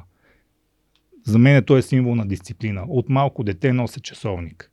И съм се научил първо, първо броях колко е часа. Колко е часа бе малки едно, а, 9 и, и 30, нали? Обаче винаги съм имал часовник и този часовник ми е дал тази дисциплина. И за мен е това оръжие за оцеляване. По-късно вече мога да използвам стрелките за компас и така нататък. И другото, което е нож. Оттам нататък... Какъв нож? Колко голям нож? Еми, Джобен много... разгаваем нощ или... Зависи от условията. Колко? Ако си в пустините, ти един 10 или 7 см ще свърши работа. Най-добре някой мултитул, тип швейцарец, да. нали? Но ако си в джунглата, не ти, не ти стига малък нож. Мачете. Тя ти мачете. Да. Зависи от условията. Нали? Mm. Но, но, но това са неща, които наистина човек може с тях да оцелее. Просто първо не тя да мисли какво му липсва, нали? Защото реално нищо не ти липсва. Нали, с тези неща не мога да оцелееш на студени условия, защото там тя да си носиш храна и така нататък. Там е много по-сложно. Беше зиме с събичка, лете с, а, зиме с турбичка, лете с събичка. Да си носиш топла дреха през лятото и храна през зимата. Да. Тази поговорка. Тоест, не съм е чувал, но разбрах. Да, нали, защото не знаеш къде ще хване а, лошо време и колко време няма да можеш да се движиш, т.е. трябва да имаш храна да оцелеш. Та, затова и тя да си в добър работен режим на тялото, на, да мога да преодоляваш поставените цели, да знаеш къде се намираш. Ориентацията е много важна, нали? Mm. В смисъл да спестиш, да, да си близо, да, а, дори да, нали, ако минеш по Азимут, да го кажа най-просто, нали, ще стигнеш по-бързо до село, нали? Обаче ще има планина, примерно. И естествено, че ще загубиш много. И какво ще се случи? Може да е летален изхода. Mm. Затова по-добре да вземеш маршрута, който е два пъти по-дълъг, покрай реката, защото това е живот. Без вода не можеш. Нали? Не мога да носиш 40 кг вода. Това, което носих на тази експедиция забравените mm. пътища, всъщност носих по 10-20 кг вода, защото в пустините няма вода. И не ти е маркирано на тия карти, къде има м- караван Савай, как се казва, кладенци такива. Mm-hmm. Караван Савай се казва, защото там е пътя на Куприната минават и още такива много древни кладенци. И чувството всъщност, като стигнеш до такъв кладенец, което водата му е леко солена, естествено, той е изграден преди няколко стотин години, точно за тия пътешественици. Mm. И чувството е много яко, защото ти си пак в обувките на този стария занаят. И... Как избра крайната точка на, на това пътешествие? Памир, покрива на а, света. Ами, защото е много специална точка. Те я наричат Бами Дуня, местните хора. И там се свързват, Памир е планината, в която се свързват всичките най-големи планини на планетата. Хималайте, Хиндукуш, Каракорум, Тяншан. И те така се сливат и, и Бами Дуня, нали, Памир е по средата като пъпа на света го наричат. И е много специално място, защото пътувайки първо през пустини, защото минах доста пустини, докато стигна до планинската mm-hmm. част, постепенно влизащия планини, и те са чутовни, огромни размери. Плата, долини. И това са високопланински пустини. Хората си представят големи планини, си представят Хималайте с снежните. Не, там нямаш работа с колело. Те са над тебе тия снежните. Но всичкото, основата и тая плетеница от тия планински вериги, тя е точно високопланинска пустиня. Значи няма нищо. Два-три храста, това е. Камъните не иска да се търкалят вече. Толкова са се сраснали с с вятъра, с всичко ушлайфано и всичко, че просто затова го избрах това място. То е много специално за, за тия народи на Централна Азия и за мен винаги е било един магнит. И това, че е толкова трудно достъпно и толкова изолирано, мен винаги са ме влечали неотъпканите пътища. И искам да, да намирам собствени пътища. Тъй като аз не можах да стана професионален баскетболист и и поне искам да съм добър в нещо. И ти най-лесно е да си измислиш това Твоето нова, нова дисциплина, дето никой не играе Синия океан. Твоето нещо. Да. И ти да всеки път да импровизираш. Защото пътя е там, на където вървиш. Има една монголска поговорка, която значи в пусти... да преведа така, в пустинята може да има един път. Но когато ти, номада, тръгнеш, има хиляда пътища. Винаги може да... Преди 2020 година, по време на COVID, направихме една разходка с наши близки приятели, аз не да Мария и Стевчо, които подкрепят свръхчовека и с част от общността на свръхчовека, до една штраусова ферма, синия штраус, до Бресница, до Сева. Чувал съм и мисля, че съм и минавал там. Там отидохме и разглед... нали, разглеждахме, беше интересно, търсихме нещо близо до София и то беше не такова време, точно се беше стоплило май месец и почнахме да излизаме от София да се раздвижим по някакъв начин. А, и си спомням как се заговорихме с собственика на фермата, той разказа неговия дядо. И аз, понеже много силна връзка с моя дядо, и той ми разказа за, за посланието на неговия дядо към него, което не може да забрави. То гласеше следното. Моето момче, не дей да вървиш само по тъпкани пътеки. Стъпи в страни, остави своята следа. И ти като го казваш това, нали, много добре пасва на а, изобщо на, на твой начин на мислене, но на мен също, че не можеш да вървиш само по това така трябва да се прави. Нали? Ти можеш да опиташ нещо, нещо друго, твое, ново. А, така че тук смятам, че беше интересна така как от две страни идват идентични послания и понякога си казвам, а това що ми се случва отново? Нали, какво, какво научавам от него? Мога ли да опитам нещо, което да стъпи в страни. Та, да. Новото, а, новото носи много. Да. Нали? Нови неща в живота в нас. А, как и... Ти каза през Централна Азия, всъщност пътя, който ти избираш до Памир, не е а, класическия път. Държиш да минеш през Кавказ. Ами, Разкажи ми ами... за маршрута и защо минаваш там. Първо причината е по-трудно е да минеш през Кавказ. И, и по-интересно, защото кавказските планини са също едни диаманти на планетата за мен. И не само като географска структура, нали, геоложка, географска, ами като самите хора и, и народности, които живеят, защото те също са доста древни и са се запазили много от нещата, което е абсолютно нормално. Защото етнически групи, които живеят в планински изолирани райони, винаги са си запазили връзката с древното. Няма как да стане. Това не е някакъв а, мегаполис, нали? в долината на пристанище и така. Така че тези неща до голяма степен ме а, как да кажем, при, привлякаха да мина от там маршрута. Чисто прагматично, когато погледнах, че нямам спонсори, достатъчно пари и така нататък, нали, беше да тръгна през Русия, там през Украина и така, защото е по-лесно. Аз говоря много свободно руски, учил съм и в руско училище и така нататък. В смисъл нямаше се почувствам нали, изолиран от мес, местните хора. Но това не ми беше интересно, защото беше много флет, нали, равно и така нататък. Така че затова избрах да мина през, през Кавказ, през Грузия, Южна, Северна Осетия и така. Южна Осетия също. Накратко. Там имаш а, няколко интересни а, момента, които ми направиха много силно впечатление. Например, когато разказа влизането в Грузия, а, съпостави. А, говори за пак за влиянието на, на влизането на, на капитализма там и как изведнъж от строго религиозна а, страна влизаш в Грузия, където всичко е супер разкрепостено. А, как се продават някакви неща, всичко е някакъв ага. пазар, битак, а, е, нали, и така нататък. А, тези особености на промяната в културата, като минаваш от, от такава държава, нали, понеже просто ми е интересно. Ами ти ми спомни, защото аз не си спомням всички неща и да. Затова и ги записвам. Де. Да, да. И ти ми припомни, да, то беше един голям сблъсък, защото минаваш точно тая граница и почва алкохол. Алкохол, да. Леки жени имаше, mm-hmm. си спомням. Беше много вулгарно. Изведнъж се, нали, от храм влезнах в, в друго, нали, като начин на поведение. Mm-hmm. Нали. И какво да ти кажа?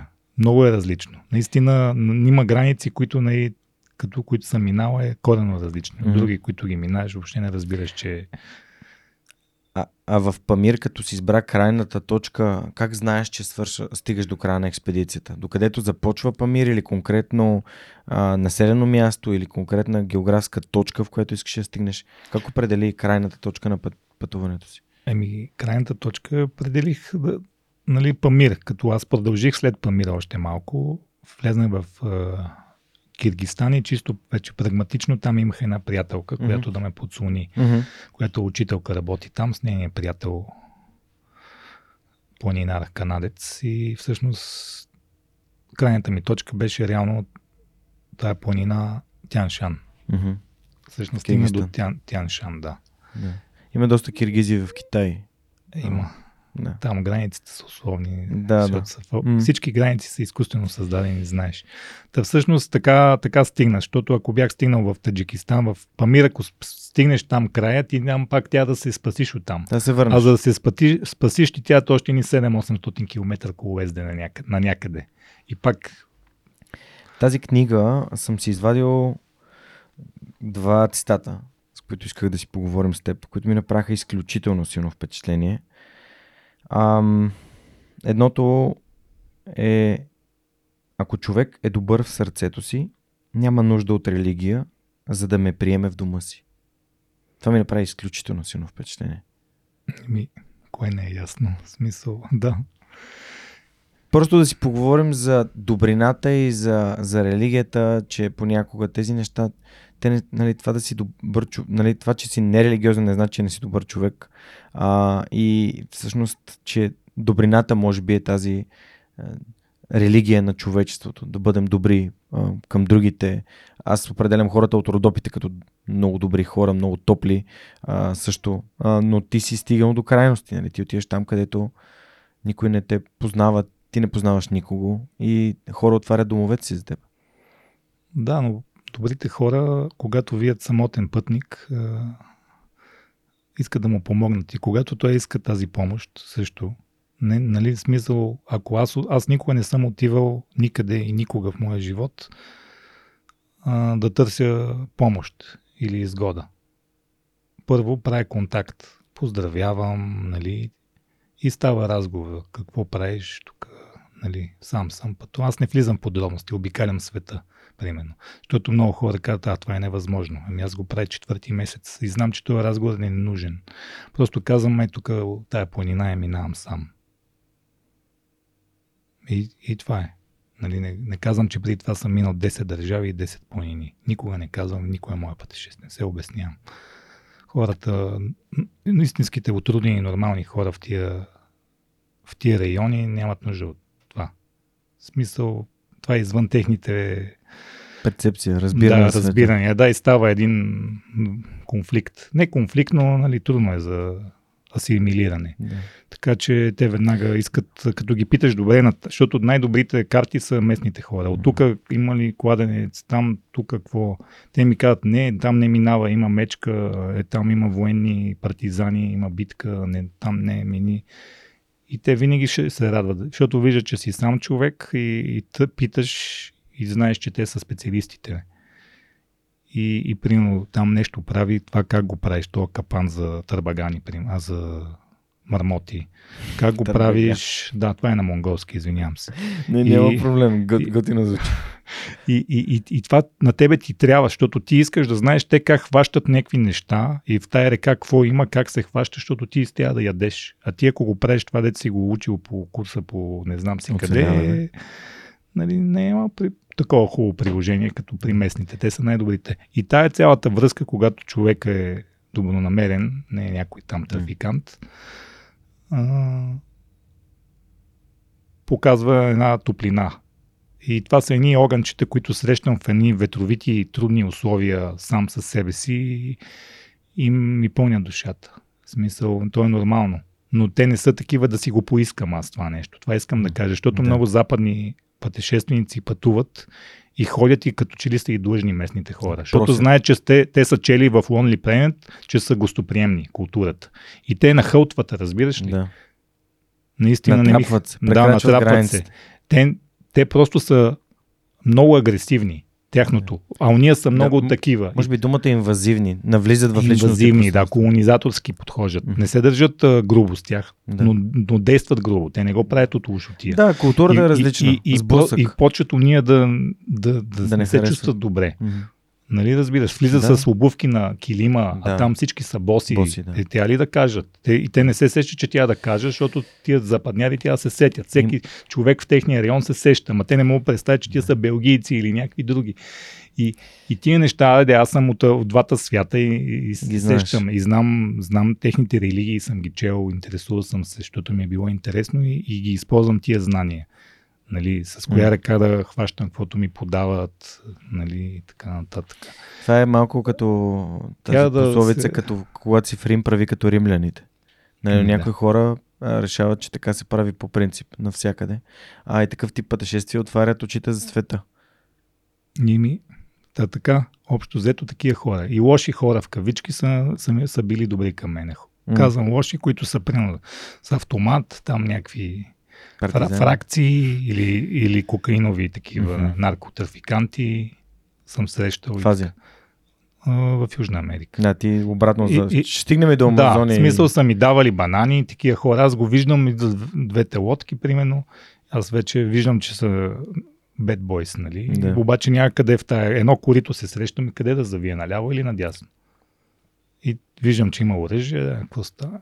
Там нещо дават там и викат, а, няма проблем. Смисъл.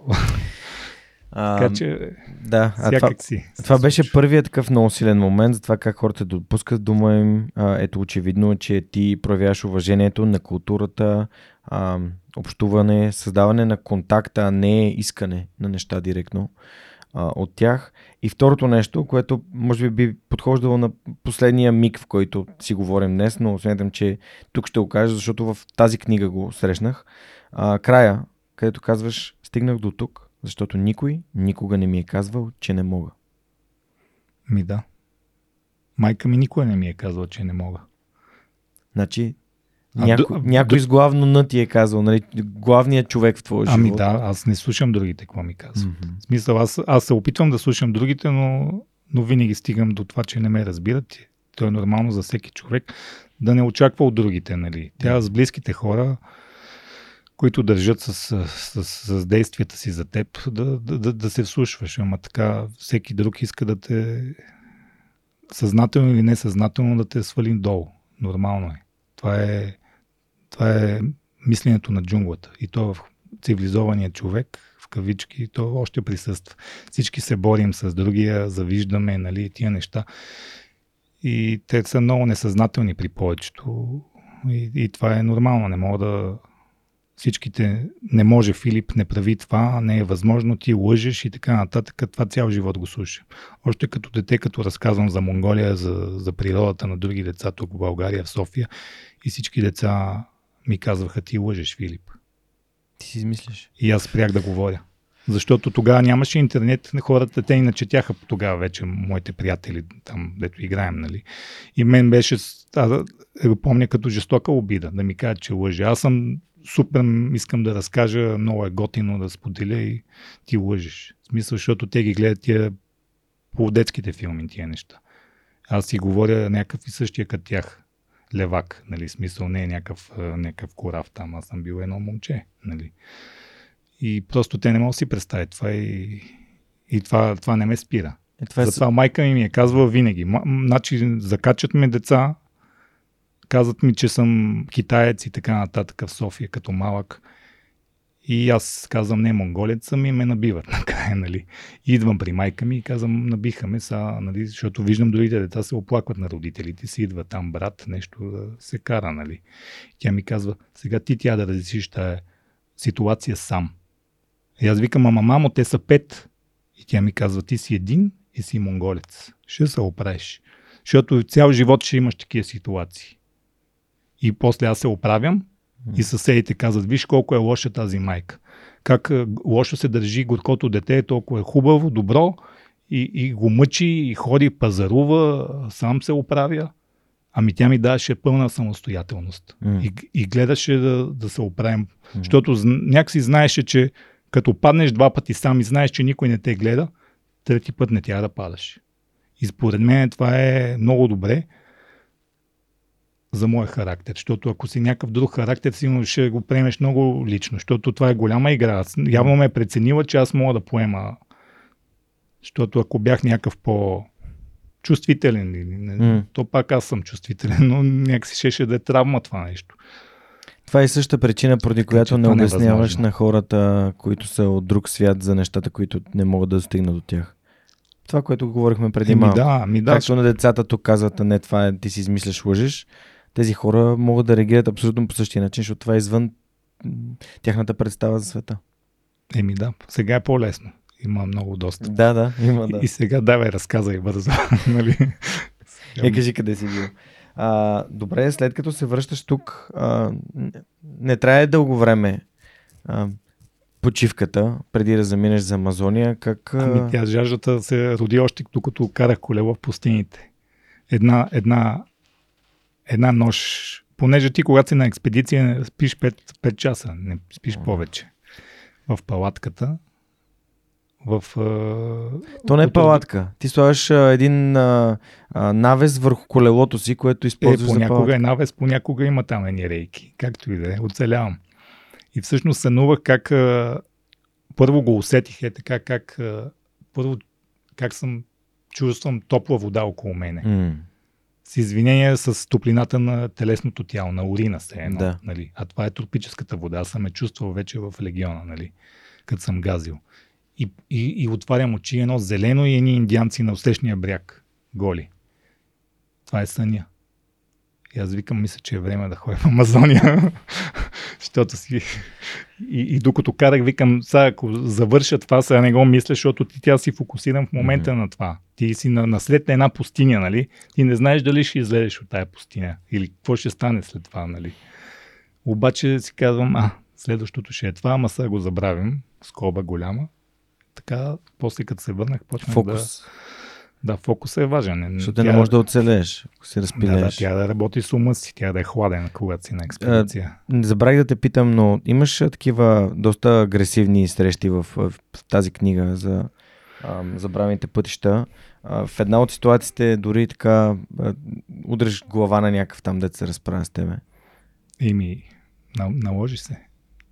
Те бяха няколко ситуации. Така че аз не си спомням в книгата какво съм да. написал, коя от тях. Риск за живота ти имал ли е в някакъв конкретен момент? В...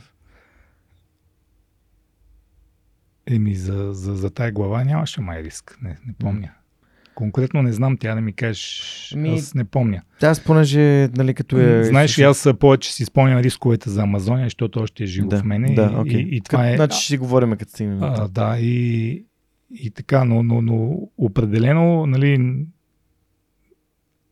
съм се срещал с някакви хора и съм ги набивал, дете се казва. Или те са ме набивали, съм бягал. И затова е част от играта. Няма как да стане.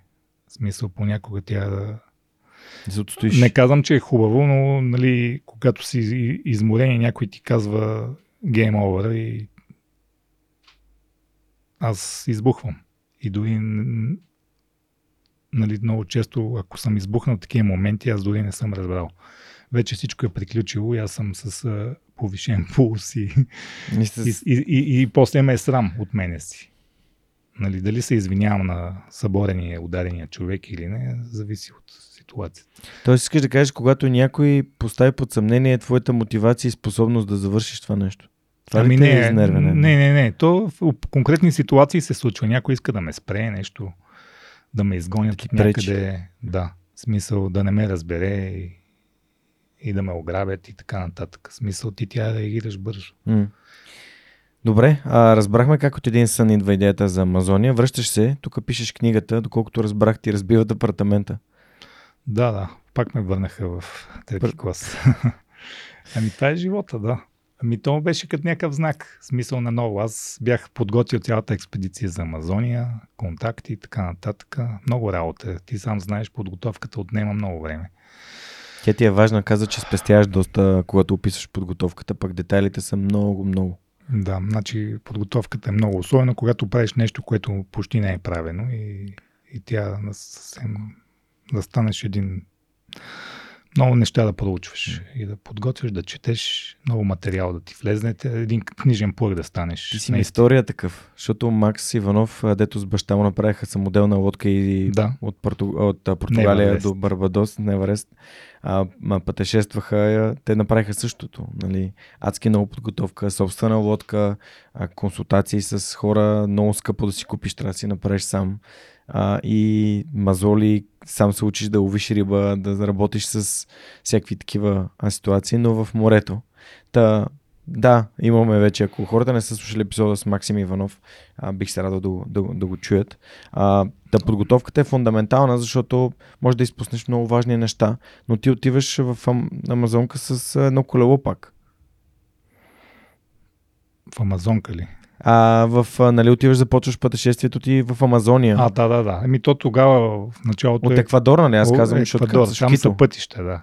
Еквадор е, имаше пътища и през да. как се казаха, през планините, през Андите. Да. Добре, а, само секунда. За Амазония вече успя ли да си намериш а, спонсори? А, каква беше първоначалната ти идея като нали, за, за самото Ами, пътешествие. Първо, като ме... Нали... Страх ме е да нарека приключение, защото ти не го правиш като приключенец. Ти го правиш, защото ти пътешестваш там, изследваш. Ами аз, аз се едно ходен да се записвам Харвард и тя 4 години да уча здраво. И, и да не правиш компромиси. Нали? И за мен така ги гледам тия неща. Затова толкова се а, и се концентрирам в тях. Те за мен са живот живота. Тласък много голям. Нали? И, и това е. Това ме осмисля. След като ме ограбиха и там нямах компютър, данни, нали, всичко това, целият ми минало изчезна, всичко тяше на ново. И аз първо казах, о, въобще няма се занимавам, бати, тъпотият. Нали, смисъл, това е супер толкова работа. Обаче така два дена седиш, нали, си мислиш и казваш, абе, помня там откъде, какво и почваш лека по лека. И това ми даде индикация, че всъщност аз наистина искам да, да го направя, защото почнах от начало всичко. Защото тази мечта за Амазония беше много по-голяма от всичко друго. И тя в света, е, нали, малко хора са е постигнали. И, и това ми даде индикация още в началото, че щом съм готов още да копая, значи имам психическата ментална нагласа да, да се пробвам, не да успея. Значи а го да искаш се пробвам. много силно. Да, защото нещата, които ни спъват в живота и са повече, и ти ги преодоляваш за, за това, което искаш, значи наистина го искаш. М. И затова тя да ни се появяват много спънки в нашия живот, защото те ни тестват дали това е нашето. И дали ние сме хората, които сме готови за това. И по този начин тия неща и други спънки се случваха естествено. Направих експедицията, смисъл формираха явно с тази енергия и с, с, с, с тази любов и вяра, нали, повярваха в мене големи компании няколко, които... Може да ги назовеш, ако искаш. Еми Viva.com най-вече, като първо повярва, нали, чисто физически един човек, който предлага екипировка за оцеляване в един склад във Варна. Случайно му писах, казах така и така, това ще правя, а той нито се рекламира, нито нищо. Те го знаят разни фенове на това нещо. И той имаше много качествено оборудване. Той ми погледна и викам, са, аз знам, пиша писма, никой не те знае, дори не ти отговарят. Той ми каза, добре, дай ми адрес, всичко дете си посочил, ще ти го прати един кашон огромен с неща за доста пари. И аз му викам, не, не, не, няма да ми пращаш нищо. Идвам във Варна да се запознаем, да ме видиш, че съм някой къв съм. И той ме хареса пак.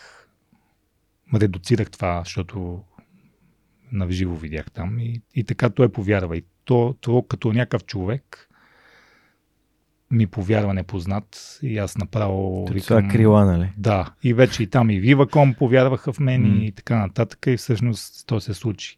И така се случи толкова, айде не беше бързо, но, но като някаква лавинообразен, нали, аз там сайт си направих лога, както правят западните. Да. Защото аз копирах западните пътешественици, Да, да, да. защото тя да имаш Това е добър витри, пример. ви- витрина.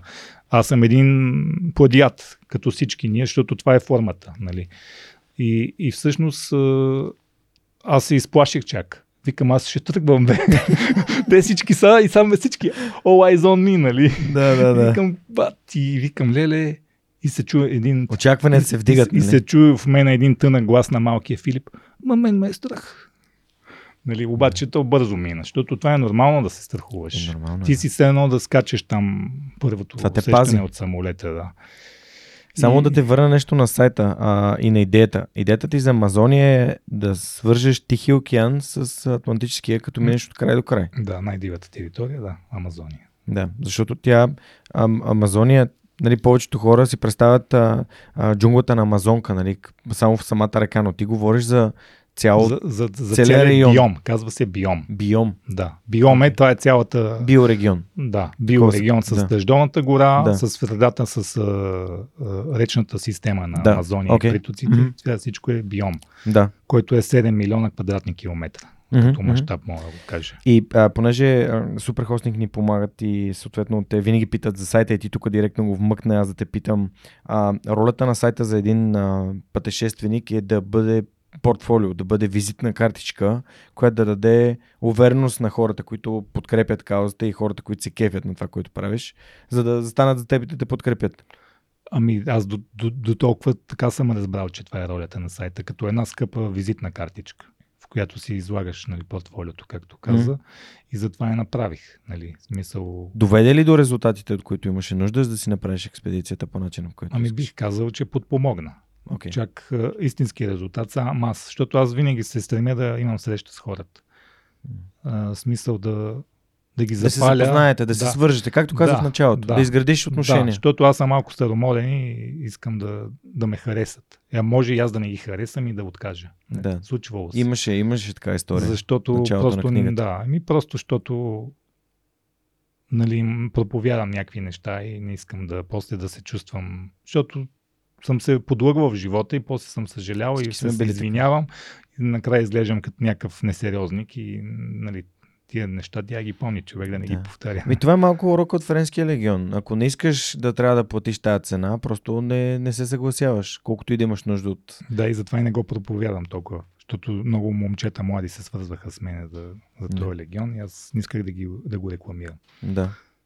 Ако толкова искат, ще намерят начин да стигнат. Нали? Да, Той това е той така. е Това... описан в интернет. Така Да, е, именно, но хората имат нужда от информация и ти самия казваш, че просто твоите принципи не съответстват и това е достатъчно голям червен флаг за всички, които имат принципи или пък нямат, че може би е добре да имат, защото това прави живота им много по-лесен. А, много ме, а, като започна да чета прегръдката на Амазония и там в началото има тази история за спонсора, от който, който би ти решил всички проблеми и ти си такъв... Да, не, не. това веднага също се появи и аз бях много щастлив. Вие Обаче, очаквате от мен нещо, което не, не ми е комфортно. ама да после се направя. замислих, да, и еуфорията спадна и, и тя ще да взема това решение. Никой не ме накара, никой не съм питал за съвет, просто. Просто някакси не го... Сам ли взимаш решенията? В смисъл, консултираш ли се с други хора, които да ти помогнат да ти дадат бели петна, да ти осветят? В смисъл, Ами, това, което... пред, преди се опитвах да М. с близки хора до мен да... Обаче видях, че техните съвети не, не работят за мен. За теб не работи. Защото те гледат от техната гледна точка, а моят опит е много по-различен М. и, и смисъл разминаваме се. По-скоро искам съвети чисто технически. Примерно М. как да изпратя имейла, как, какво да включа. Всички тия неща, които са, се изискат в, по етикет, да го кажа. Да. Защото моя етикет е скъсан малко и тя да се да питам някой да, да ми помогне в някакви неща, дето Да, окей. Добре. Добре. че в тия А, решения съм сам. Добре, до каква степен смяташ, че нали, подготовката а, на спонсорствата и екипировката, която имаш, а, са ти достатъчни като заминаваш? Защото при мен има едно усещане, че никога не си 100% готов. В смисъл 100% всичко Осигурен, осигурено. да. да.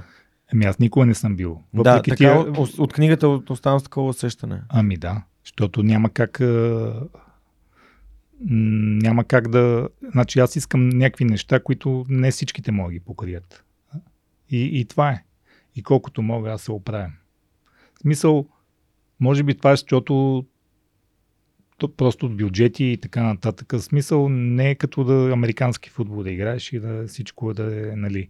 И, и аз не мога да го сравнявам. Да, опитвам се да покрия всичките, нали, по бюджета неща, но никога не става и това не тя да те спира. Ти тогава почваш да се адаптираш и да измислиш. Няма как. М. Защото в крайна сметка винаги си казвам, ами то е по-важно да, да стане.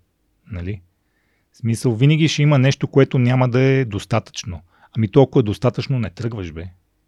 Аз така мисля. В смисъл, в един момент, като всичко ми е достатъчно, а, ставам лейзи, нали, нормално. Да, мързелив. А ти тя си гладен, тя да не ти е удобно неко камъче в обувката, за да мога да продължиш, бе. Да. В смисъл, иначе, Изпитание. иначе като всички е добре, е, тук тръгвам, чака да запаля пурата и ще го мина. В смисъл, почваш да наглееш към себе си. В смисъл, поне за мене. И то контрол е много важен. И това, те, тия ситуации се случват, че не получавам всичките неща, които искам, но ми дават тая информация в главата, че всъщност аз съм получил толкова, колкото е достатъчно. Защото Господ, нали, в кавички и Силата. съдбата, кармата ти дава. Ти си поискал от Вселената, дет се вика толкова, и ти го дава. А ти сами казваш, ама аз искам да е така и е толкова голямо. Не може, пич, не може. Дадено ти е. Ползвай го колкото го имаш. Един килограм брашно за един месец. Намери начин как да е, оцелееш това.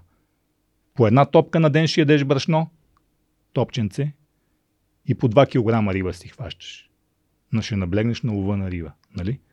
И, и това е. В смисъл, аз съм се убедил, че никога няма да е перфектно. И това ми дава вярата, че съм жив. Защото ако е перфектно, значи нещо е съмнително, както обичам да казвам. Та, да минеме към а, Амазония. А, всъщност там тръгваш пак с колело. Летиш през Амстердам за Кито. Да. Кацаш в Кито. Най-високото летище на Земята. Не, в столица. В столица, да. Най-високото летище столица на Земята. Географията ми е сила. Надявам се. А, и решаваш, че оттам, от Кито, ще се пуснеш долу до Тихия океан с колелцето. Да. Почти си чупиш главата. Не ми. Там са едни а, такива. Без каска. Ще, нали, Каската историята тежи. с Шумахер мисля, че е достатъчно показателна, защото да Каската тежи, колелото имаше някакви проблеми с спирачките, там се скъса и така. То, това, то, това беше малкото. То, аз самия като дойдох бях и много болен нещо. Се разболях. мгм. Като пристигнах още някакво страшно. Имах кръвоизлих в самолета, всичко беше в кръв. Стюардесите там се изплашиха. Не знам, нещо стана тук в главата ми. Стече. Абе, някакъв вирус явно е имало. М. Та, така не бях в перфектното а, Здраве. физика, да, физика и даже малко се съмнявах, защото сега главата, в смисъл тялото не слуша главата малко. Но така, пресеках с колело, качих се да връх Каямбе, най-високия връх на екватора. Против всякакви а, насоки и включително забрана за изкачване на върха без водач. Точно така. Защото, защото бях магари. Това е истината. В смисъл, Отиваш така, не, там. така не се прави. А, А я- защо го направи, бе, Филип? Ами, ами, защото се почувствах като тия алпинистите, защото аз преди съм качвал такава височина няколко пъти. Той колко? 5900? Колко беше? 791, мисля, че беше. 5790. Да. И просто а, някаква лакомия, да го кажем най-просто. То в, в книгата, в дневника съм го описал много добре, но просто той е, връх ме изкуши. Той е някакъв много красив, за разлика от другите, които са по-популярни, Котопакси и така нататък. Той е в една дива територия, национален парк Каямбе. Мгм. И то около него всичко е диво и то е... Стърчи. Да. И то като има такава огромна дивотия, тя Зарежда ме провокира мене. Мисля, това, това мене винаги ме е привличало и то вече е no sense, нали? И понеже знам, че мога, и там като в мъглата застанах под едни цепки десетки метри, дето можеше да стъпи, тя се, мъглата се разсея и, и виждаш, че следващата ти крачка е чао, защото ти не си с въже, нали? Вързан си, не си за някой, нямаш клин, нямаш нищо. И си казваш куку и се връщаш и пак и, и аз даже не знам как го качих. Ама GPS показва, че си горе. Е, то е GPS. А, има ли някаква роля там, оня руснак, да ти обясня, че това няма как да бъде направено, освен от някой як руснак? И ми подразни ме дал. Това ли е камъчето в обувката, Не, не, не беше това камъчето в обувката. Той всъщност ми го каза не за Каямбе, ами за да предкоси Амазония, нали? Ага. Ага. Смисъл. Аз, той знае много, не знам си какво, и аз имам нужда, нали? Ти искаш и- съвет. Ти, както каза Да. преди малко, ти търсиш насоки, нали? Не Ама, търсиш... ама аз, аз така той, понеже отгоре гледа и в същото време идва някакъв, дето е с бяла кожа, нали, идва от зимата. Няма белези по ръцете, още нали, някакъв такъв Абе, някакъв олигофрен, с Да. извинение. И това му е първата реакция, защото толкова му е възпитанието, примерно. И, и хубаво. Това е. То, ти трябва да си готов да ти покажа среден пръст. Аз не бях много готов, защото нали, ми го... А, там на, нашата обща връзка ми каза, че този човек знае всичко и ще помогне. Нали, и така. Ага. И накрая аз отивам от някакви очаквания. Нали. Да, И окей. той ме направи на сол на, на масата. И се чувствах като ученик, който не си е написал урока и му се скарват. В смисъл с такова назидателно. Много, много мрази така. И, и това е непознат човек. Да, той е много по-голям беше от мен, там 25 години разлика, но просто не е готино, но както и да е. Това беше едно... То е включено в книгата, защото е част Да. от пътя. Част имам, пътя, много, да. имам много такива М. побутвания. Добре, качи се на Каямбе и през това време си изпрати ам, целият багаж някакво село с един автобус. Да, а, Кока мисля, че се Да. казваше. И аз, понеже не съм стигнал там, сега чета. А, разкажи ми за след Каямбе какво, какво се случва. Връщаш се в а, Ами, Кито. тръгна с колело надолу Да. И оттам и с един автобус и- слизаш някъде, дето не, не, не трябва да стигнеш до там. Това е до което аз не, си не, автобус не съм ползвал там. М- Спомням си, че си подарих колелото на някой, защото ми пречеше и почнах да се спускам с надуваема лодка по бързиите, Да. Които някои бяха трета категория и той си е някакъв рафтинг. И видях, че се отдавя вече. защото защото те, ти не знаеш за завоя как да подходиш, разбираш ли? Те Да, са едни коси завои и ти направо... Аз, не, не искаш да снимаш ни нищо. Ти То е една бяла вода. Почнах успорено да вървя по, по притоците тия бързите и хванах разни пътеки и стигнах до, до това градче, където съм си натоварил багажа, нали. Там при едни хора си го взех, отседнах там, подготвих се, ходих, отидах при едни местни индианци, поръчах си, исках да си купя пирога, се казва, нали, дървено кано индианско, издълбано от дънер на, на дърво. Те ми казаха, добре, на нормалник, 400 долара, примерно, или нещо такова беше.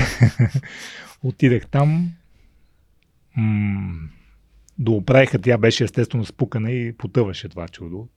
Кое е гумената лодка? Не, не гумената, дървената, пирогата. А, окей. Запълнихме там някакви дупки и аз почнах да тренирам с нея. Тя беше изключително нестабилна, няколко пъти се обърнах, така че реших да направя три маран. В смисъл с подплавъци, за да мога да е по-стабилна. Но така сгреших, защото се оказа изключително тежка. Едно половин тон беше. Мгм. И, и това ми изигра лоша шега надолу по спускането на река Рио Напо. А, защото не можех да се справя. То беше пълноводния период, дъждовния сезон Мгм. и, и общо взето се обръщах няколко пъти. Много бях за, за, застрашен с, с тая пирога. Защото тя не беше, не можеше да маневрираш с нея.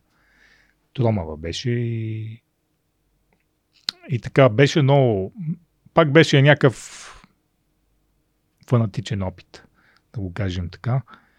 И постепенно почнаха да ме ограбват. Където правих биваци, идваха местни вечер, или не ги чувах, или ги чувах докато дойда бягаха с моторни лодки и взимаха нещо, част от, от лодката, каквото е останало. Примерно някакви елементарни неща.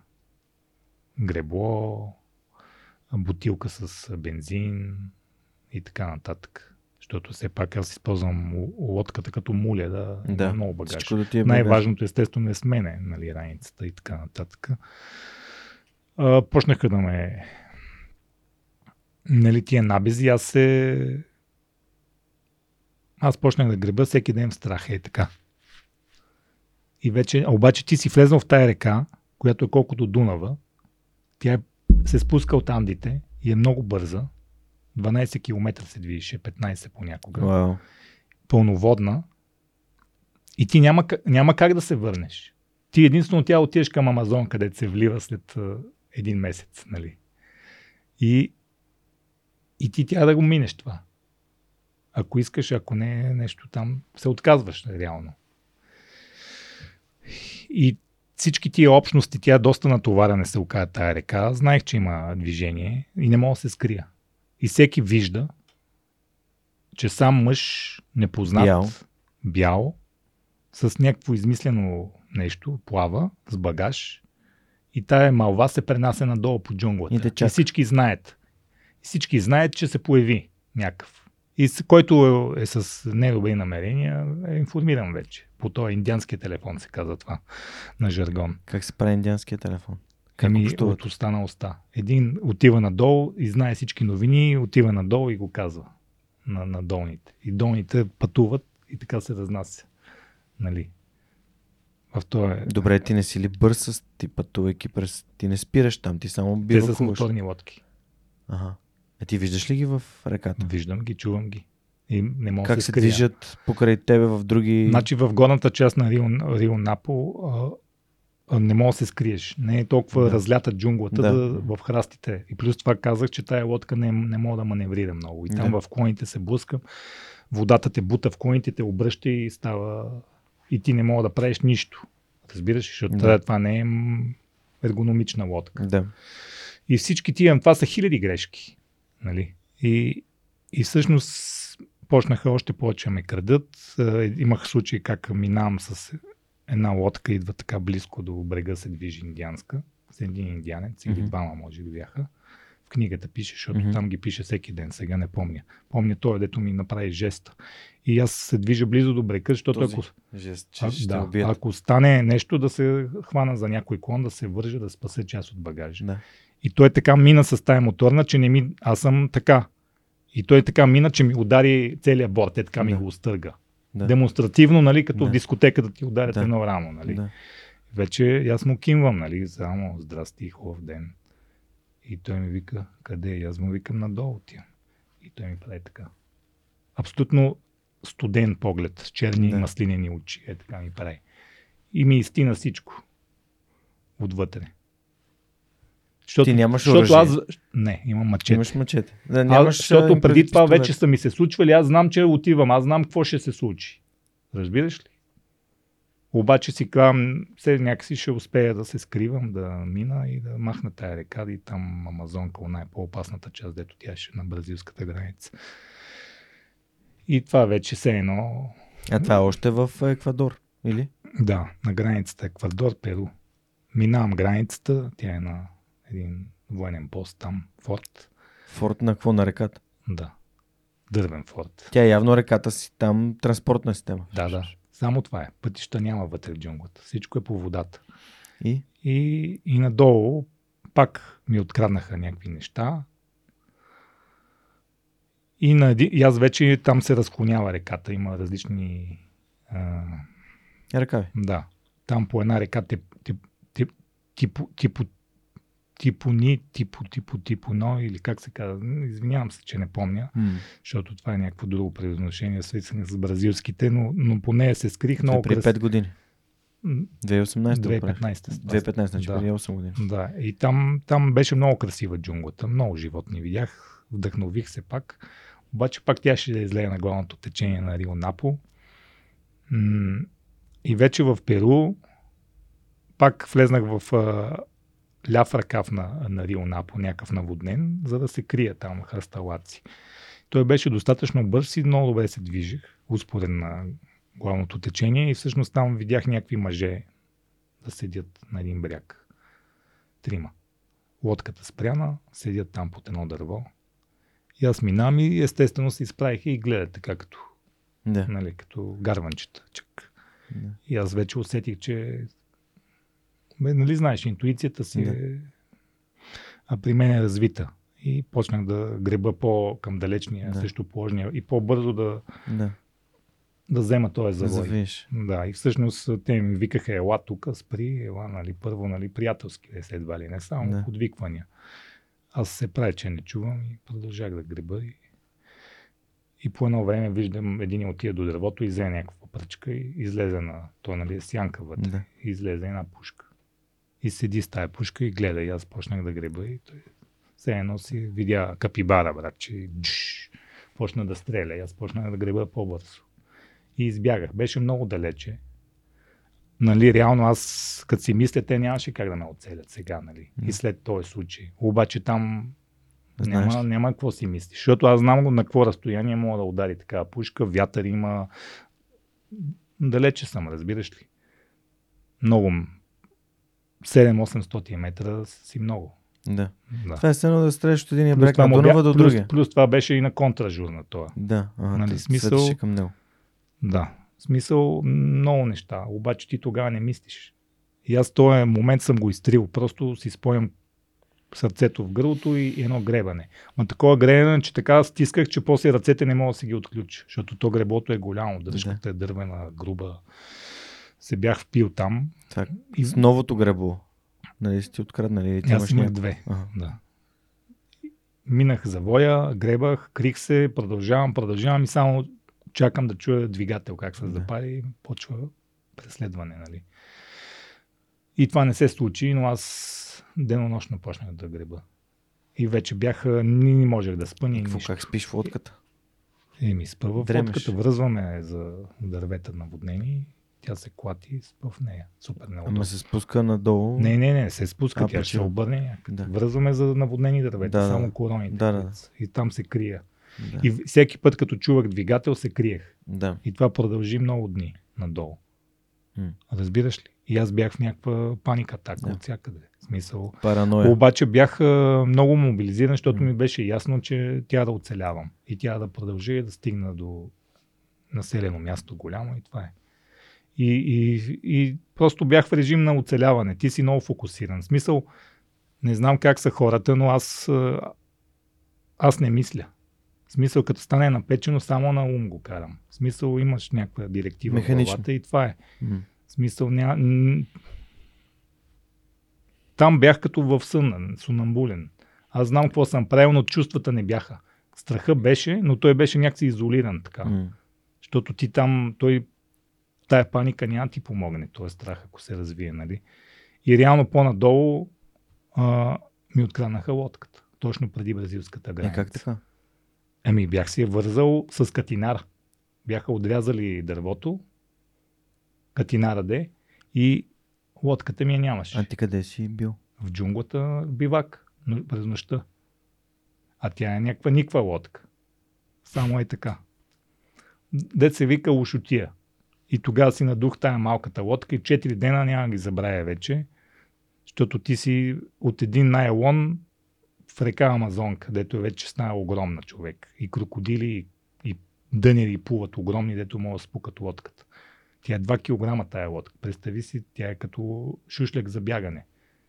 Човек, аз не знам въобще. Там се пукаше няколко пъти, но не на средата на течението, нали. И първо аз, нали, за да не потъне, да се стане, аз не мога да греба обаче до До брега. в кра... Да, защото там има всякакви неща и нещо ще я боцне, нали. И тя съм от по средата. Всички да ме виждат и там е най-бързо течението. Фарватера, дет се казва. Да. И ти фърчи с този на елон. Човек, минаваш граници там и накрая стигнах до Бразилия. М. И там в един град, градче, гранично Табаджинга се казва. Как да кажа? Там реших да си почина няколко дни и да мисля какво да правя. М. И нали, мисленето ми беше сега да намеря тук пак лодка, да си купя и да продължа. Нали, така дървено. Още 400 долара. Обаче бях супер. Там щеше е някакви реали. Защото в Еквадора и работя с долари. Да, да. И, и реално там се случи край на експедицията. На тази експедиция. Първия край. Да. Защото нали, се разбираш колко много бях ефектиран и го държах себе си. Ти си в една среда на колумбийската граница, супер криминално място. Едно от най-криминалните места в света е това Табаджинга. Супер си мнителен в някакво общежитие там. Си намерих стая, дето нали, се сещаш чершафите не са сменени от 6-7 години, от 70-90 полови актове и така нататък. Смисъл мизерия, нали, мръсно, но това е. А, и, и всъщност една нощ там спа и някакви разбиха вратата. Тя беше една обикновена врата, нали. Тълшите. Иззеха ми раницата, жълтата, единственото, а аз спа с мачето до мен. Да.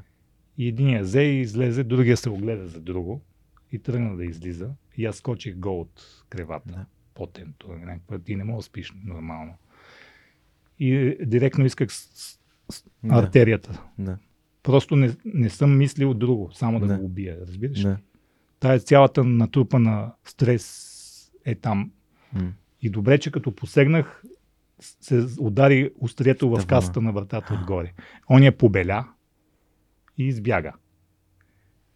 И аз тръгнах гол да ги преследвам и ги гоних, толкова бързо тичах, че те накрая хвърлиха раницата и избягах. И тогава разбрах, че е на толкова беше да го убия този човек. И какво ще прави там? В Бразилия. В затвора ли ще отида? Какво ще стане? Хвани обяснявай. И тогава психически аз рухнах. М. И вече не исках да мисля за лодка, за продължаване на експедицията. Мен ми свърши всичкия ментален устрем, разбираш ли след Мгм. тази? Защото щех да го убия този човек. И исках да го убия, разбираш ли какво е Мгм. това нещо? Е, да, ти си насъбрал страшно много... Ам, Всички бяха Емоции. лоши за мен, разбираш Да, ли? еми да. Мисъл, е това, там е и, и нямах пари да замина, нямах нищо, нали, билета беше еднопосочен и не знаех какво да направя. И се свързах с моите спонсори Viva.com и те директно ми казаха, пращаме ти пари за билет и там менажирай нещата и, и в сметката дойде една сума, знаеш, един билет не е малко няколко пари. хиляди там. долара. Не беше няколко, ама хиляди, две хиляди май беше. И Както и да е. няколко хиляди. Да, бе, да, не знам колко беше. Две, три, четири, смисъл. Не помня. И, и всъщност аз, като видях тия пари, се преместих в по-хубав хостел за чужденци. Там едни дошли, нали, сафари, мафари, храна. Се почувствах много странно. В огледалото се видях, бях като смачка на гнида. Нали. И обаче не ми, се, не ми се прибираше в България, защото ми беше много тягостно в сърцето. Се, защото си, реално си се провалил пред себе си. Нали? Нищо, че това са обстоятелства, които са допустими, за да се провалиш. Защото м, нали, беше между живота и смъртта, мога кажа смело. И аз реших, че искам да остана в Бразилия и да, да си контактувам с тая природа. Защото аз бях дошъл за дивата природа на Амазония, получих дивите хора, нали. И те не може, и си се ядосах и казах, не може някакви лоши хора, нали, в кавички лоши там, да ми вземат това, да намразя джунглата, да намразя този биом, който го обожавам. И аз тя да остана тук и, и по някакъв начин така да се излекувам. Аз не съм си казала така ще се излекувам. Просто исках да остана. Не да, Да. да се прибирам в България да обяснявам там какво стана и тук да ходя като зомби. Защото знам какво е да се върнеш от такъв свят, нормалния свят. И тогава моята приятелка пак Биляна Савова ми направи връзка с Румен Койнов, мой приятел, който вече ми помогна всички други експедиции в Амазония, който живее от 23 години в Манаус, М. в най-големия град в амазонската джунгла, който се намираше на 1600 км от Табаджинга, където бях тогава. И той разбра за това момче, че претърпяло фиаско и каза ми да идва, тук ще го подслоня, няма проблеми. Аз като разбрах, че мога да отида някъде, да има някой човек, който да е с тебе, аз не го познавах. И така пристигнах с една бърза лодка, на, нали, част от парите купих там пътническа лодка, спидбол и стигнах в Манаус и той ме посрещна Румен. И от тогава сме много близки. И тогава му казах, човече, искам пак да го направя, искаш ли да ми помогнеш? Той вика, ми аз такива неща не правя, защото той е фотограф. Той е на една друга възраст, по-голяма от мене. Обаче вика, няма проблеми, каквото мога ще направя. И така почнах да използвам това, че срещнах такъв широко скроен човек, който ме подсови в неговия дом и до ден днешен имам собствено кътче в неговия дом и аз съм като негов брат, син и така нататък. И всъщност съдбата ми показа, че има начин пак. Като срещнеш някой човек и, и да продължиш по този път.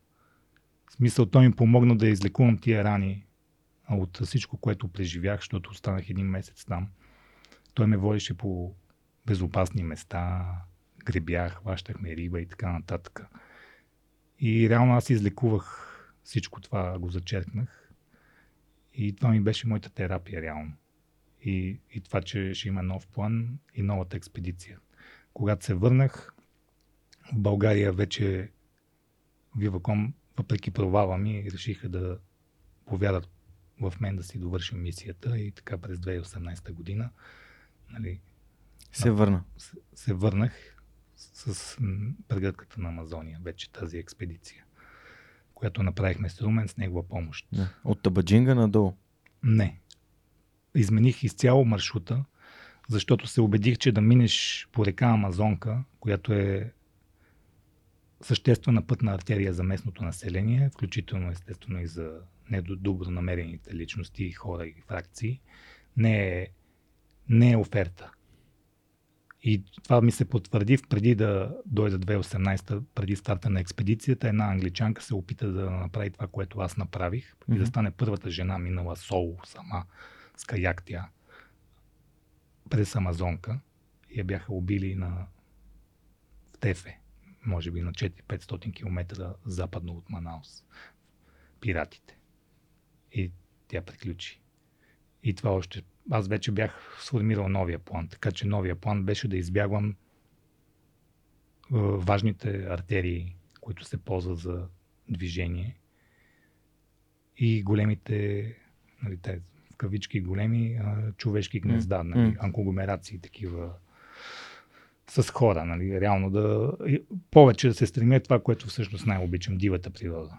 И така тръгнах от на горното течение на реката Рио Негро, най-големия приток на река Амазонка. И я спуснах хиляда километра и малко с, с кану в най-тежките условия, в разгара на дъждовния сезон. Пак нарочно, защото тогава не пътуват много. Тя не е много плавателна. Смисъл не ходят много Да. защото тя отива в планините и свършва. И всъщност природата по този начин ме пазише, защото бех, бяха нали, много големи наводненията, дъждовете, mm. Джунглата беше наводнена и по този начин реката се беше разряла на 100 км от двете страни. Можете си го представиш? 100 км от двете страни. Толкова е, е качено нивото на Рио Негро. Тя е огромна река. И всъщност тая, в този лабиринт аз се криех, ако чувах двигател и никой не ме виждаше. И така оцелях. То можеше и да ме види нищо да не стане, но вече след този опит. След което тръгнах пеш през джунглата над Манаус, излезах над Манаус, минах едно най-голямото езеро Балбина в а, Амазония, с кано естествено. И в тия всички срещи на етапи Румен идваше с кола, с самолет, с каквото и да е, осигурен от Viva.com бюджета, за да ми носи нова екипировка, лекарства. Аз му по сателитния телефон му съобщавах какво се е случило, какво ми трябва. Да изпушим една цигара, да се каза заедно и, и да снима. Да снима това, което аз не успявах да снимам, защото в този екшен аз много не ми беше любимо да снимам с екшен камера. Mm. И така в тия 3-4 дни в срещите снимахме, интервюта правихме, с което създадахме и филма Прегръдката на Амазония. Защото беше важно да има днешно време, да се убедих, че тя да има някакво визуално, не само хартиено съдържание, съдържание за, да, mm. за, за, за, за да го има. Нали? Иначе така че той много спомогна. И така всъщност се ражда филма. Разкажи ни малко повече за филма, колко време отне да го създадете. А, и сега, освен тази проекция, прожекция на 25 октомври, октомври, ще има ли, планираш ли да има други? Подозирам, че там сигурно ще искаш да обявиш нещо. Кажи ни. Ами като цяло ще планирам и да, и ако има интерес някой да, да подпомогне да го пускаме филма, да се популяризира, няма проблеми. Все пак за това е направен. Той вече, детството за две години малко или много отлежава. А, филма отне може би една година да се направи, защото аз самия не съм филмейкър и така нататък. И общо взето правя неща, хвърлям се дълбокото и се уча, нали. И докато намеря хора да помогна, да платя на някой и така нататък, нали, отне време и много, много монтаж, защото имахме много голям м- снимачен материал, благодарение на Румен. Обща природа и така нататък, над 500 часа имаше. Wow. И ти за да направиш един филм, филма също е относително, той е дългометражен, така да го кажа. А, час и 40 е почти филма, така че е доста дълъг, но хората казват, че е нали, бързо тече, което мисля, че наистина е така. Така че планирам, планирам и следващи филми, защото дете се казва, ми се ослади, макар че не ми хареса колко е трудно да правиш такива неща. Но, но, но вярвам, че ще намериш самишленици, за да стане по, по-хубаво също. Ще има ли нова експедиция сега? Ами да, след толкова време, след 2018, нали, има нова експедиция. Плановете се промениха заради много неща. Първо тя ще да бъде на, на ледените полюси, но тая любов към Амазония е много заразна. И другото, което е чисто прагматично, имайки логистика на в лицето на Румен и познавайки материята, не казвам, че съм специалист, но добре съм се запознал, прехвърлих другата си стара детска мечта за планините на Амазония, защото в Амазония има и планини, които стият 3000 метра и има такива платовидни образования, които се наричат тепуи. И това са най-старите планински образования на планетата. Съществуват от изграждането на тази земя. И на самите тези тепуи, платовидни планини, 90% от видовете са ендемитни и няма, нямат аналог никъде другаде в, на планетата. Така че всяка експедиция, която научна замине за тези райони, открива нови неща и нови видове. И всъщност моята цел е да, да навлеза в планините на Амазония, където трудността сам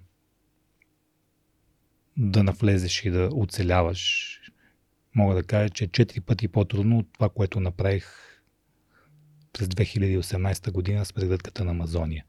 Разбира се, хората няма да го разберат точно така. Този пак отива в Амазония. Той не го ни направи всичко там защото първо, влизайки в тези планини, километрите, които ще успея да прогресирам, да се върна жив и здрав и така нататък, са много по-малко от тези, които направих при пресичането на биома Амазония. Които са 7500.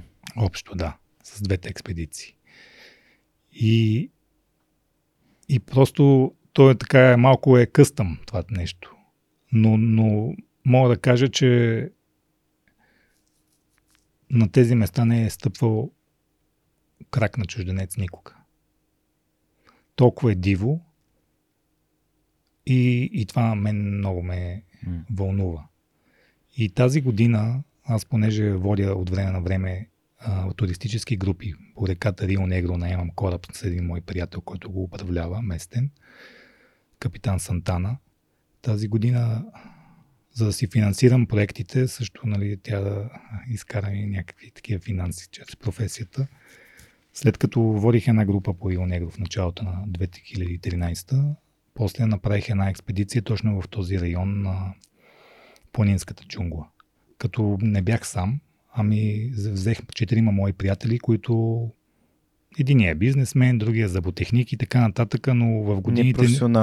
Но в годините сме ходили на много места а, и те са показали най-вече за мен психическа устойчивост а, и, и доверие. И направихме една много хубава съвместна експедиция до най-южния тепуи на, на Амазония и качихме и го качихме. Имаше много перипети и много неща се случиха. Няма да ги обяснявам. Скоро ще пусна 30-минутния филм от това приключение в интернет. А, но до, до да кажа, че на този тепуи а, тече най-високия водопад в амазонската джунгла. Като казвам най-високия, а, нали, Анхел е най-високия, но този е най-високия свободно падаш. Нали, пряко пада долу. Нали. 359 метра. Mm-hmm. И е кръстен с глупавото име Елдорадо от а, испанските конкистадори.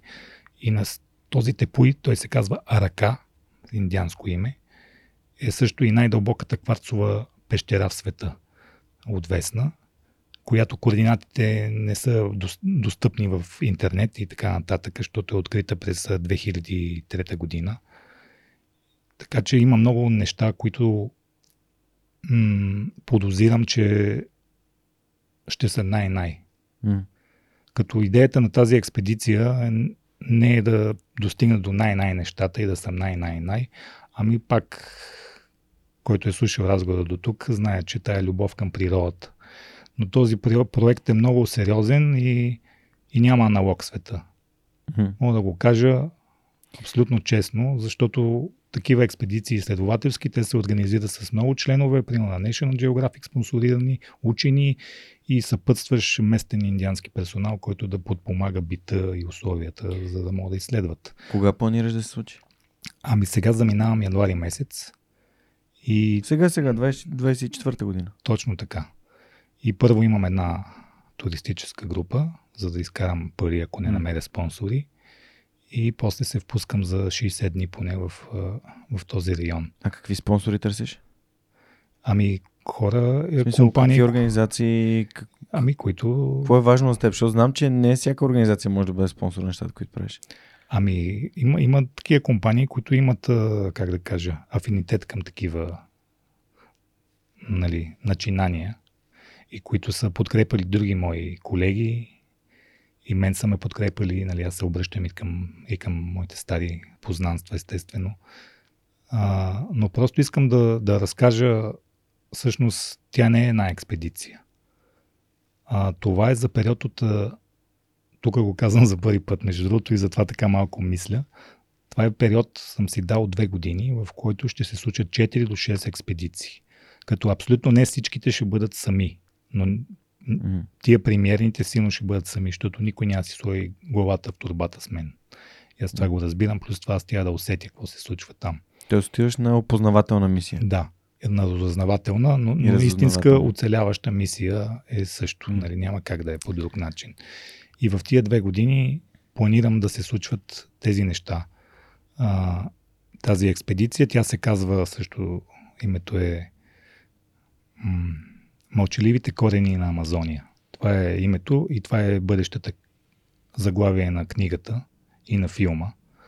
Защото това са корените, това е основата, от което най-древните точки на амазонската джунгла. И аз не знам какво ще се случи точно там, но ще бъде всичко много ново и това много ме вълнува. Преди малко каза как се развиваш. Трябва да ми е удобно да уча бързо. Имаш още нещо. А, но това много ми хареса. Как а, предизвикаш себе си с, с да учиш. А, очевидно имаш тази ценност на развитие, да, да развиваш себе си, своите умения, своите знания а, към оцеляването и по принцип към терена, очевидно. А, трябва да се предизвикаш, да ти е неудобно, да не е, нали, да е нещо непознато. Ами аз имам голяма любов към, към непознатото. Всеки завой на реката, какво ще видя, за мен е това е... Нали, много хора ме питат, добре, какво ти харесва в това? И аз ми е, все ми е трудно да го обясня, защото за мен е много просто. Това просто да... Това е любопитство да, да го видиш и да видиш някаква природа, жива, животни в естествената си среда и това усещане, което го наричам комплимент, тези диви животни да ме допуснат толкова близо до себе си. Mm. Това значи, че те ми казват, че ти си като нас. И това за мен е комплимент, защото не съм си забравил нали, животинското. Просто не знам, това за мен е награда и, и така, нали, има много страх, има много притеснения в тия неща, обаче това усещане е незаменимо там. Mm. Незаменимо е и ти като си там мислиш сега, нали, искаш да се прибереш, после да свършиш всичко благополучно, нормално е. Обаче това е за мен нали, есенцията на, на, на всичко. Имаше много интересен момент в, мисля, че в тед лекцията ти, в която разказваше за това как докато си спал в джунглата на Амазония, а, имало такова а, хищно животно, което обикаляло лагера. Но, ягуари. Да, ягуар. А, конкретният случай а, си изрази, мисля, че другаде съм те чувал, че един ягуар на базата на, нали, защото ти също живееш, макар и за една нощ там на това място и съответно а, по урината ти може да прецени дали ти си здрав човек, който би бил а, лесна, лесна плячка. Ами да, затова за, на всеки лагер в джунглата, освен че обезлисявам нали, едно да се пространство 6 на 6, за да може да за да имаш видимост. Да. Го маркирам, нали, уринирам в различните му точки, 4 примерно, за да, за да дам индикация на, Местни. на хищника, че аз съм един 80 кг мъж, добро здравословно състояние и не изпитва голямо чувство на страх, нали, реално. Нали. Това му е някаква бележка, нещо такова. И другото, че като обезлеся там джунглата под хамака, повечето животни ловуват нощем от засада. Да. И когато едно гол поле като футболно игрище, никой не иска да излиза на, на, на тая сцена, нали? Дори най-страшното животно, нали? Защото се чувства уязвимо. От всякъде в другите Открито. храсти някой друг ще го види. И ти трябва за това да освободиш сцената за, за твоето нани-нани. Нали?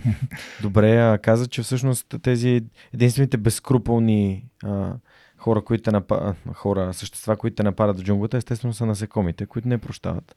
Да, инсектите те не подбират.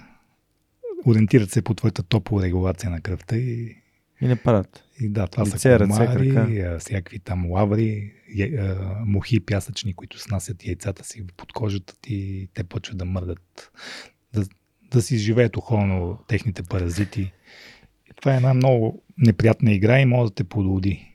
И така, аз всяка вечер се оглеждах за поражения, дезинфекцирах, вадех, режех с скалпел, ако е по-навътре, докато докато не влезе по-навътре, защото вече тя е много сериозна интервенция с, с нож да работиш. Така че като срежеш два пласта кожа е лесно, нали? Ама постоянно това тя ще се, се върши, защото а как се, как се облича човек в джунглата? То там е доста топло. Трябва да си с дълги ръкави, дълги ами, панталони? Ами аз ходя с лек дълъг панталон, който бързо съхне естествено. Уве и риза. Спускам ръкавите и това е не мога да нося повече якета и такива неща, защото там е една сауна, 100% влажност, губиш много от собствената си нали, телесна вода чрез изпотяване и не мога да си сложиш целофан да се предпазиш. Ти просто тя приемеш тази джунгла и да взимаш mm. правилните мерки и да се следиш. Няма как. Скажи ми за местните така най-интересни обитатели, които National Geographic естествено е най-така ам, ни, е, ни е показвал като пираните, като змиите, като а, кайманите и другите крокодили. Еми, това по принцип има много такава една ореална на, на иллюзия от Холивуд, да кажем, mm-hmm.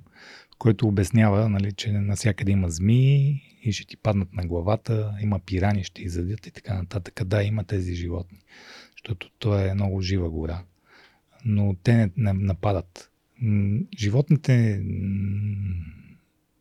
не са толкова опасни за човека, точно тези.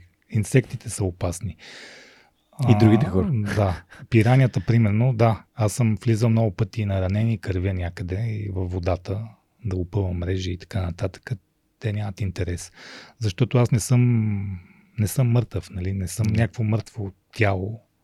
Имам в себе си движение, енергия. Тая кръв, да, възбужда ги, събират се, но за да те отхапят кръка и няма как да станеш, защото си жив. Няма, няма такъв това го има във филмите. Нали. Реално това може да се случи само във вътрешните езера на Амазония, когато е дъждовни сезони се напълнят и после почва да се пресушава. Yeah. И те стават изолирани и нямат храна и обезумяват. И ти нямаш работа да пресичаш такова езеро, защото те са вече, те взаимно се изяждат. Но това всеки го знае местен, нали. Това са... Значи едно притиснато животно, то може да е катеричка, обаче може да избуде очите, нали, защото е притиснато. И по този начин пираните са опасни. А колкото до змиите, има изключително много змии в Амазония, но човек трудно ги вижда, защото змиите са много съмежливи животни и много, много внимателни. Те нямат интерес дори отровните да си хъбят отровата с тебе. Какво ще правят тебе? Те не могат да. Да. Затова аз като се движа в джунглата, така или иначе аз съм human being и вдигам повече шум от uh, Natural Animals, нали? И те по тия вибрации, пукане, ти си проправиш път с мачете, те се изтеглят, нали? И, и реално няма, няма чак такъв риск. Да, има 17 вида отровни змии в Амазония, които могат да те убият. Обаче шанса да, да ги срещнеш е ти тя да реално да ги базикаш нещо, да ги преследваш, да, ги, да са притиснати. И, и, това е, и това е истината. Просто тя да стъпваш и да вървиш. Естествено, най-често виж, съм виждал змии а, на пътеки. Не казвам на човешки пътеки, ами на животински. Защото змиите са хищници и отровните, нали? И те седят на тия пътечки животински, те които... не отровните. Да, да, но те риба повече да те, тия там. И, и птички. И, и аз също ползвам тия животински пътеки. Естествено, те са по-низки, нали, защото животните са четири крако стъпване имат. И там много често, не много често, но там виждам най-вече навита змия чака или скрита в засада да мине е, капибара, а, Абе, такива като малки гризачи mm-hmm. животни, да не ги изрежем. Кочия се казват, нали, това са такива индиански имена. И те ги нали, хапят и поглъщат реално. Нали. Така че като вървя по животинска пътека, знам, че има един пич там някъде, ще следи да не бърза много. Но, но са много интересно, примерно тая коралата змия, нали, знаем каква е шарена. И тя много се забелязва, тя най-забелязва се, защото на всичко зелено тя е оранжево, жълто, черно, бяло. Нали? И, и всъщност Аджуба как тая змия ловува? Ми тя ловува нощем, защото всеки я вижда. Нали? Но пак е много хитър, тя се завира в храстите през деня и си изкарва единия край на опашката, който обикновено е чисто черен, много тънък, като червейче. И почва да го мърде лекичко. И там някой казва, и тук някаква буболечка, сега ще си я хапна. Идва към тая опащица и тя го захапва, вкарва отровата и, и го убива така и го поглъща. Беше нали? казал за някаква случка, където така, прескачаш някакъв дънер и се озоваваш. Ами, това се случи с, мисля, че с ж, ж, жерака. Да, mm-hmm. да, стана, не знам на латински, която се води. А, тип усойница е.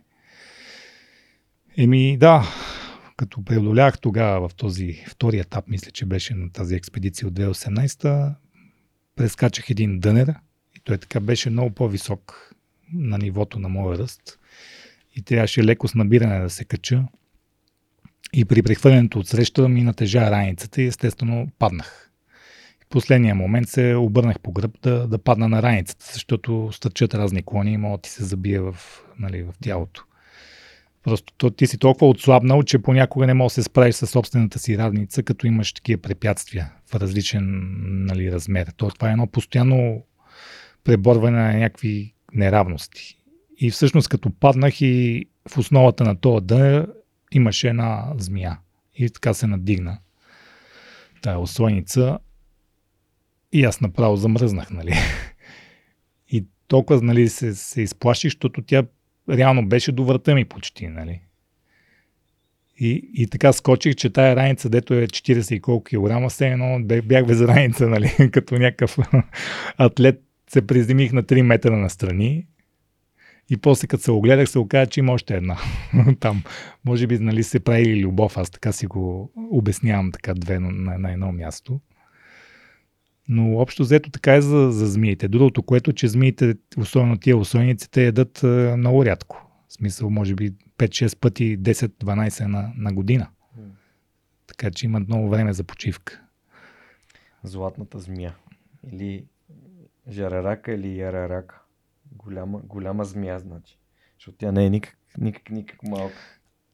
Значи те, те, те, те тия видове осойници са много видове. Както и този Бушмастер да. е най-страшният там в амазонската джунгла. Той е силно аз знам за три, че има, ама има повече. Всъщност данните в интернет, които ги има, аз съм ги чел и съм се обучавал на тях, нали? Всъщност те не са пълни, защото винаги има нови подвидове, но горе-долу ти дават някаква индикация какво Другата такава змия е Ферделанс. Да. Копието на... Да. Острието на, на копието. Да, да. С, значи тия всичките зми с копиевидната глава, като ги видиш, избягваш. Защото са много опасни. Те нали, имат два, два вида отрова. Такива и едната парализира, другата поразява кръвоносните съдове и почваш да кръвозагуба от различни точки, да тече кръв от, от очите, от носа и така нататък. Но аз, примерно, не съм носил някакви лекарства за охапане от змии, защото те, те се съхраняват в хладилничанта, имат... Ти нямаш И ти, не, ти, не, че нямаш, ти не можеш да поддържаш това нещо. Те няма да работят. Плюс това, ако те охапа една змия, ти толкова си разбрал в паниката си, слагаш си инжекция за друга, а тази инжекция вече в срока и на годност е отишъл, защото ти не можеш да я съхраняваш по моите правила. Така че просто не се занимаваш с, да, да стигаш до там. И така. Супер. А, това са, за мен лично винаги са били интересни змиите и това ми беше интересно като човек, който е бил там в техния естествен хабитат, в тяхната детска площадка. Как са и нали, как са позиционирани и изобщо как, как, как ги избягваш. Ам, добре. Ам... Само да кажа, че не съм специалист по тия неща. да не си мислят хората. Не съм някакъв въобще специалист по оцеляването. Просто имам някакъв опит и, и, съм, и съм, така съм обучен и съм ме обучили и съм се интересувал да знам поведението на опасните видове. Другите mm. видове не ме не е нужно да ги познавам, защото не ме застрашават. И така. Добре, а, преди малко ти зададах въпроса от а, нашите партньори от Superhosting BG, които са най-големия така, хостинг а, доставчик в България и изобщо на Балканите. А, те този месец празнуват рожден ден, 18 Та, а, следващия ми въпрос е от а, други хора, които ме ме подкрепят, така се Йотпо. А, имат един въпрос към теб, реално два. А, какво мисли твоето семейство за твоите опасни пътувания и спирали ли сте някога? Ами, никога не са ме спирали. Първо, защото м- познавайки ме още в началото, са си дали сметка, че не може да, да ме спрат. Смисъл, това, е, това, това съм аз. Смисъл, аз се характеризирам с, с, с това хората, които са се свързали с мен, ме харесват заради това, което съм аз, а не това, което правя. Защото това, което правя, съм аз реално. Смисъл, преди бях готвач, не съм точно аз, нали? Но беше работа, не че не е лошо. Mm. И, и просто... Ами аз съм голямо магаре и няма как да ме да ме спрат, нали? И никой не се е опитвал. Защото ако някой се опитва, въобще нямаше да има и връзка. Mm-hmm. И по-скоро хората, които са с мен, те просто си имат и техните а, пътеки за бягане и интереси. И ние сме като едни съюзници. Това не е класически тип семейство и хора, ами просто има, всеки се подкрепя в неговата насока. Приемане. Да, да, приемане. Естествено, не е лесно да, да, да, да си вкъщи и да чакаш някой, дето прави такива неща.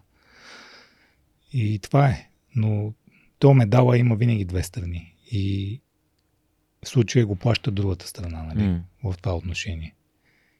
И аз това го разбирам и разбирайки го това, не спирам, по някакъв начин се чувствам малко по-лош, защото аз го разбирам. Не е да не го разбирам, да съм супер егоцентричен и да, да ми пука. Пука ми и не ми е хубаво. Mm-hmm. Обаче аз съм направил експеримент в живота да, да правя компромис с предишни връзки mm. и не се харесвам какъв човек съм. И, те, и другите не ме харесват. Избуклив, недоволен от живота като повечето смисъл. Mm. Да, казвате ми, то всеки може да се накара, ти тук си правиш кефа, нали? Да, сигурно така изглежда, знам. Ама не дейте да ми завиждате за, за мястото. Смисъл, на мене ми е гадно. Yeah. И винаги ще ми е гадно и няма как да ми е. Това е едно нещо, което аз опитвам да обясня на хората, че всяко решение в нашия живот а, има съответната цена. И ако ти си осъзнат, нали, че има плюс и минус, нали, нещо получаваш, но и нещо трябва да дадеш, взимаш много по-качествени решения. Но ако изобщо не си мислиш, че а, такова нещо съществува като трейдов, т.е. размяна на едно за друго, значи живееш някакъв абсолютно иллюзорен и наивен свят. А, благодаря, че и казате неща. Ще продължим по темата. Само искам да благодаря нашите партньори от Yotpo, които а, имат възможността да задават въпроси на хората, които гостуват в подкаста. А, тези, които са част от техната компания, разбира се, занимават се с а, софтуер за сервис, решения за e-commerce търговци, които работят с най-големите компании в целия свят, като GoPro, IKEA, Patagonia и така нататък. Офис е в София и ако искате да разгледате отворените им позиции, така може да си харесате някой от тях и ако станете част от компанията, да зададете въпроси. Така че благодаря, че ни подкрепят. И аз искам да продължа по темата с компромисите. Аз не вярвам в компромисите. И когато не да ми подари 7 навика на високо ефективните хора, книгата на Стивен Кови, която аз наричам учебникът, там навик номер 5 а, твърди следното. Разбери преди да бъдеш разбран. Тоест да разбереш защо на един човек нещо му е важно, за да можеш да кажеш, добре, аз не правя компромис с себе си, но разбирам, защото това е важно за теб и аз ще направя нещата по по-различен начин, така че това, което е важно за теб, то да се случи. А, давам пример, заминавах за Германия, не да ми каза, ам, добре, окей, какво ще случи с нас? Аз разбирам, че нашата връзка е важна. И казах, нашата връзка си остава, аз просто трябва да видя дали професионално това е моето място или не. А, и когато има това желание да разбереш другия, защото всички сме различни хора, аз, а, не, аз също съм изключително кисел, когато някой ме ограничава да живея живота си така, както аз искам. А, и напълно те разбирам, но сме изградени в едно общество, в което компромисът сякаш това е а, необходимото зло. А компромис е много гадно нещо. Това значи, че преглъщаш неща, които са важни за теб, само за да може на другия да му е добре, но това те кара да ги събираш в себе си. И то а, не води, не води до, към хубави решения. Това цялото нещо. Натрупването на компромиси. А, ако хората се изслушват и разбират защо на другия нещо е важно, така смятам, че изборите, които правим и от двете страни ще бъдат много по-добри и те ще водят в една посока, а, максимално така, че всички са щастливи, т.е. win-win, нали, както да. печелят и двете страни.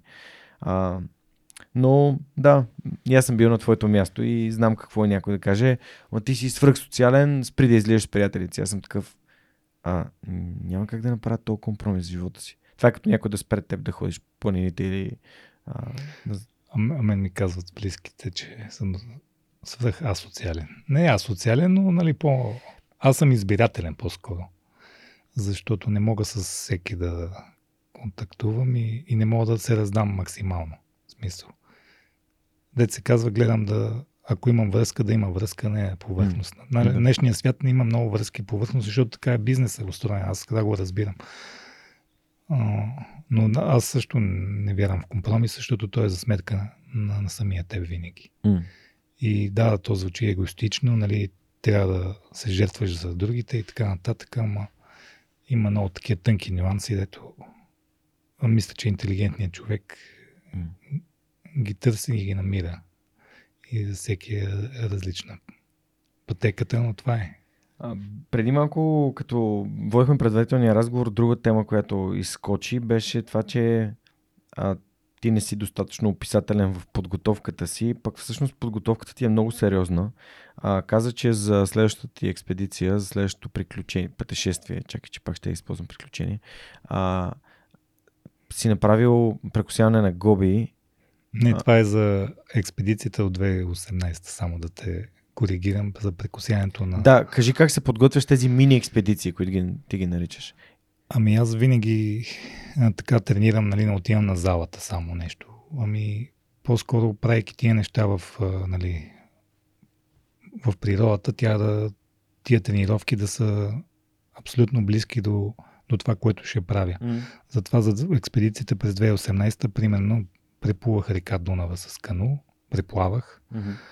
с, с екипировката, както си я се носи в Амазония, оцелявах там, нали, колко Мгм. мога да оцеляваш Дунава е друг въпроса, но пак си имаше предизвикателства и го, и го гоних за някакво време, направих го за, за малко време.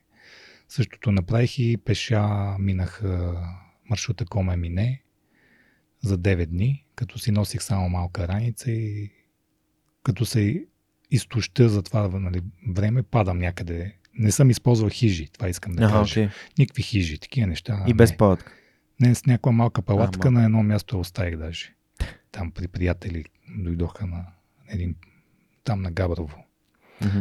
като преминах през маршрута. А, просто защото това ми дава индикация, нали, точно същото като на експедицията. Ти си гладен, имаш малко багаж, нямаш време, изморен си, и, е, нали, маршрута е голям, ще се развали времето, ще има дъжд, ще има буря, нали.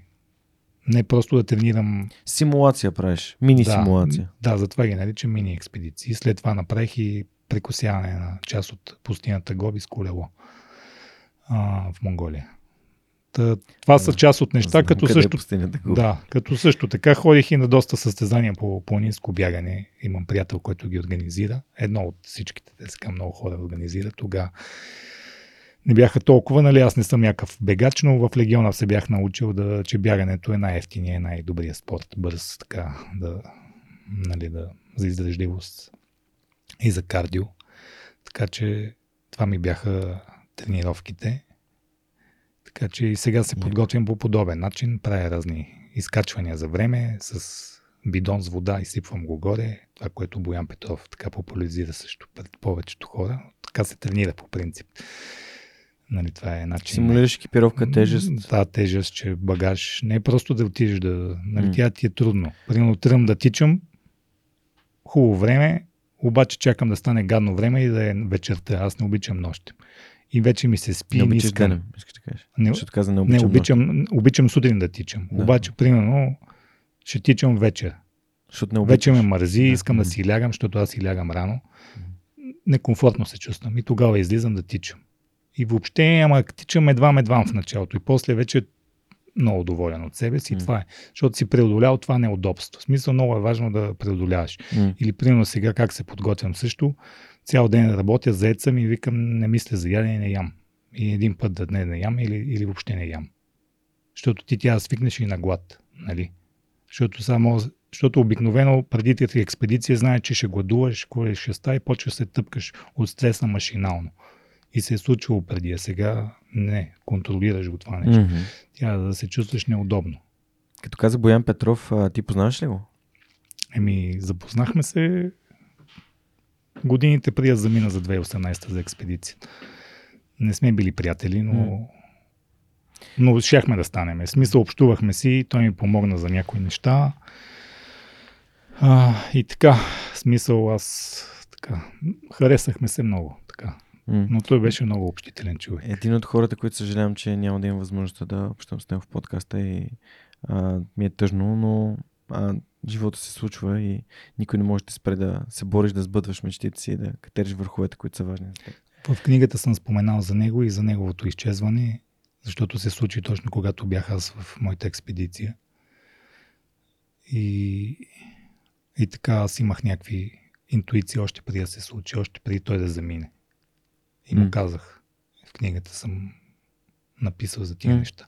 Просто аз имам, аз много вярвам на моята интуиция, защото до сега винаги ми, ми помагала. Нали, той се отнесе с това, «А, ти какво ми казваш, то винаги има риск, нали, едва ли не. Аз имам тук да качвам върхове и така нататък. И така, смисъл, че някакси го усетих и после съм го описал много хубаво в книгата. Нощта, когато той е изчезнал, аз го сънувах в бивак в джунглата. Това е истината. М. Пак казвам, не ми е бил някакъв приятел, не М. го говоря е така просто. Наистина, той дойде и почнахме да си говорим за прилепи, защото аз преди това бях видял някакви много странни във водата прилепи, които отлитат от водата. Хващат малка рибка и от как се задържат дъха. Аз не бях чел. После четах, че има такива три вида, ама такъв точно няма. Е, Може би, не знам. И просто го сънувах и може би, защото съм си мислил за него, че ще го питам после, като го видя или... Но в този сън той дойде на този бивак на Рио Негро и после научих след 2-3 дена, защото стигнах до първата ми среща с Румен. Всичко това е описано в книгата, само искам да кажа една голяма скоба. Всичките книги, които ги пиша, са писани по време на експедиция. Защото аз съм такъв човек, който винаги чете от дете и обича и пише. Моите родители, моите предци, всички са свързани с писането, но не са били писатели, просто в връзка с работата. И аз имам нужда огромна да пиша, когато съм на път. И защото изпитвам такива тежки чувства и леки, и еуфория, и, М. и направо ще се побъркам, ако не ги пиша. И това е моят начин с извинения да се изпразня. Нали? Мгм. И, и, и тия неща ги пиша там и, и те са абсолютно от терен. И тук, когато идвам, просто махам повторенията, изяснявам някои. корекция. И, и затова са толкова сурови. А, чувам обратна връзка от хора, защо книгата за Амазония няма за всички видове отровни змии и така нататък. Ами той е дневник. В смисъл тези неща, за какво да ги повтарям, като мога ги видим в интернет. Нали? Мгм. Все пак аз не разказвам за Амазония, аз все пак субективно разказвам. Моето преживяване на едно момче, което има голяма мечта и просто иска да живее и там преживява това писане. Просто всичките са така. От тефтери и от дневници. И сега няма как да седна да пиша тук сега. Но не носиш да- книги със себе си. Там носиш тефтери, в които да пишеш. Да. И между другото, това също съм забелязал, че тези тефтери много ми помагат, защото примерно, примерно след няколко вечер си, като, като съм по... Ако имам някакво малко свободно време преди заспиване, почвам да си чета какво съм писал. И ти, аз така като психолог на психолога, си гледам и примерно те ми дават а, формула какво се случва с мен, какво съм писал. Примерно много съм бил сдухан, М. или много съм си повярвал и М. някакви такива гръмки неща. И аз викам, опа, по-полека. И, и някаква корекция си правя. Излизаш защото от няма емоцията. какво да чета, май ми се чете, нали? Да, излизаш от емоцията на ситуацията, в която си бил и си кажеш, чакай малко, дали не съм си да. повярвал много. По-скоро в тези книги е цялата ми емоция. А ума ми, хладният ми ум, който действа и реже гората и хваща рибата, той не пише. Той просто действа. Да. Това е. Велико. Като си заговорихме за Боян Петров, а, вкарах го в разговора, защото ми е интересно кои са хората, които теб те вдъхновяват. Би ли ми препоръчал някой от хората, с които, които са твои близки приятели, да, да ги поканя в подкаст да разкажеш техните истории? Аха. Извинявам се, защото се сетих първо за неживи хора, нали? Може да кажеш и не живи хора, разбира се. да, да. Ами, тя да помисля. Този, той, той идва при Пламен Дойчин Боянов. Дочин Боянов, да. Той е много така. Го харесвам. Просто не мога да се сетя в момента. Добре, Мисъл- нищо. Дочин Боянов е достатъчно, достатъчно едно име. смисъл така ме шахматира.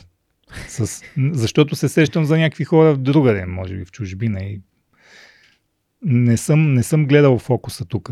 Знаеш ли какво стана? След като почина Бояни, там имаше един Атанас Катов Мгм, и така да, нататък хора, които нещо правеха. Нали?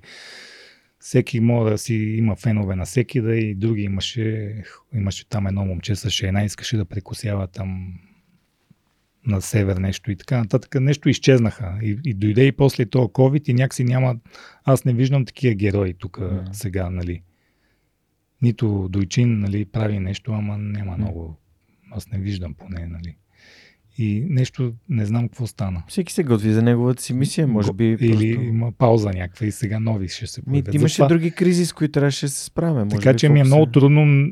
По-скоро, ако се сетя, бих ти писал после и, и така, но сега точно тук в ефир Ето, виж. въобще. Макс и Стефан баш по време на COVID. Да. А той, между другото, не знам дали знаеш, Макс тази година прекоси цялата Япония с колело. С негов приятел, което, нали, по Макс е пътищата. Макс момчето. сина. Да. Сина. Еми, Да. супер. Познаваш ги лично? Не. Добре, еми. На, значи, за, за това ги забравих, защото не ги познавам. Само чух новина, Да. Ще запознаваш. сложих един палец в интернет Страхотни са. Те са И- страхотни, наистина. и така.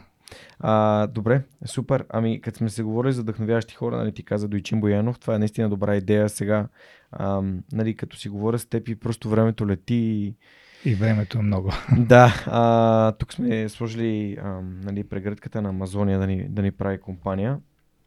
Ще издам въпрос от а, други хора, които подкрепят а, подкаста. Това е една а, друга софтуерна компания, която се казва Storpool. Те правят бърз и надежден софтуер с дистрибутирано съхранение на данни в облачни среди. А, та, на световно ниво са. Storpool се казват, много са яки. Боян, а, който е съоснователя на компанията, ми гостува в 298 епизод. И те, съответно, са спонсори на рубриката с препоръчените книги. Та, прегръдката на Амазония я препоръчваме. Ти кои книги би препоръчал като много четящ човек? Книги, които са тип, ам, може би думата животопроменящи или нещо, Да, разбрах. които ти дават. Да, и аз так, така, такива бих казал.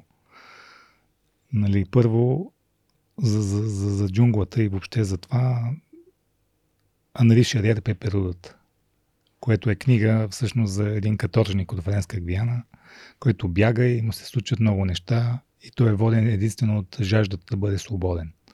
Та не е някой приключенец, нали? Живота просто му е станал такъв, за да бъде свободен. Това е книга, която много ми повлия на 13 години. Я прочетах и, и се припознах М. с тази. Аз съм много свободолив човек и може би затова това е.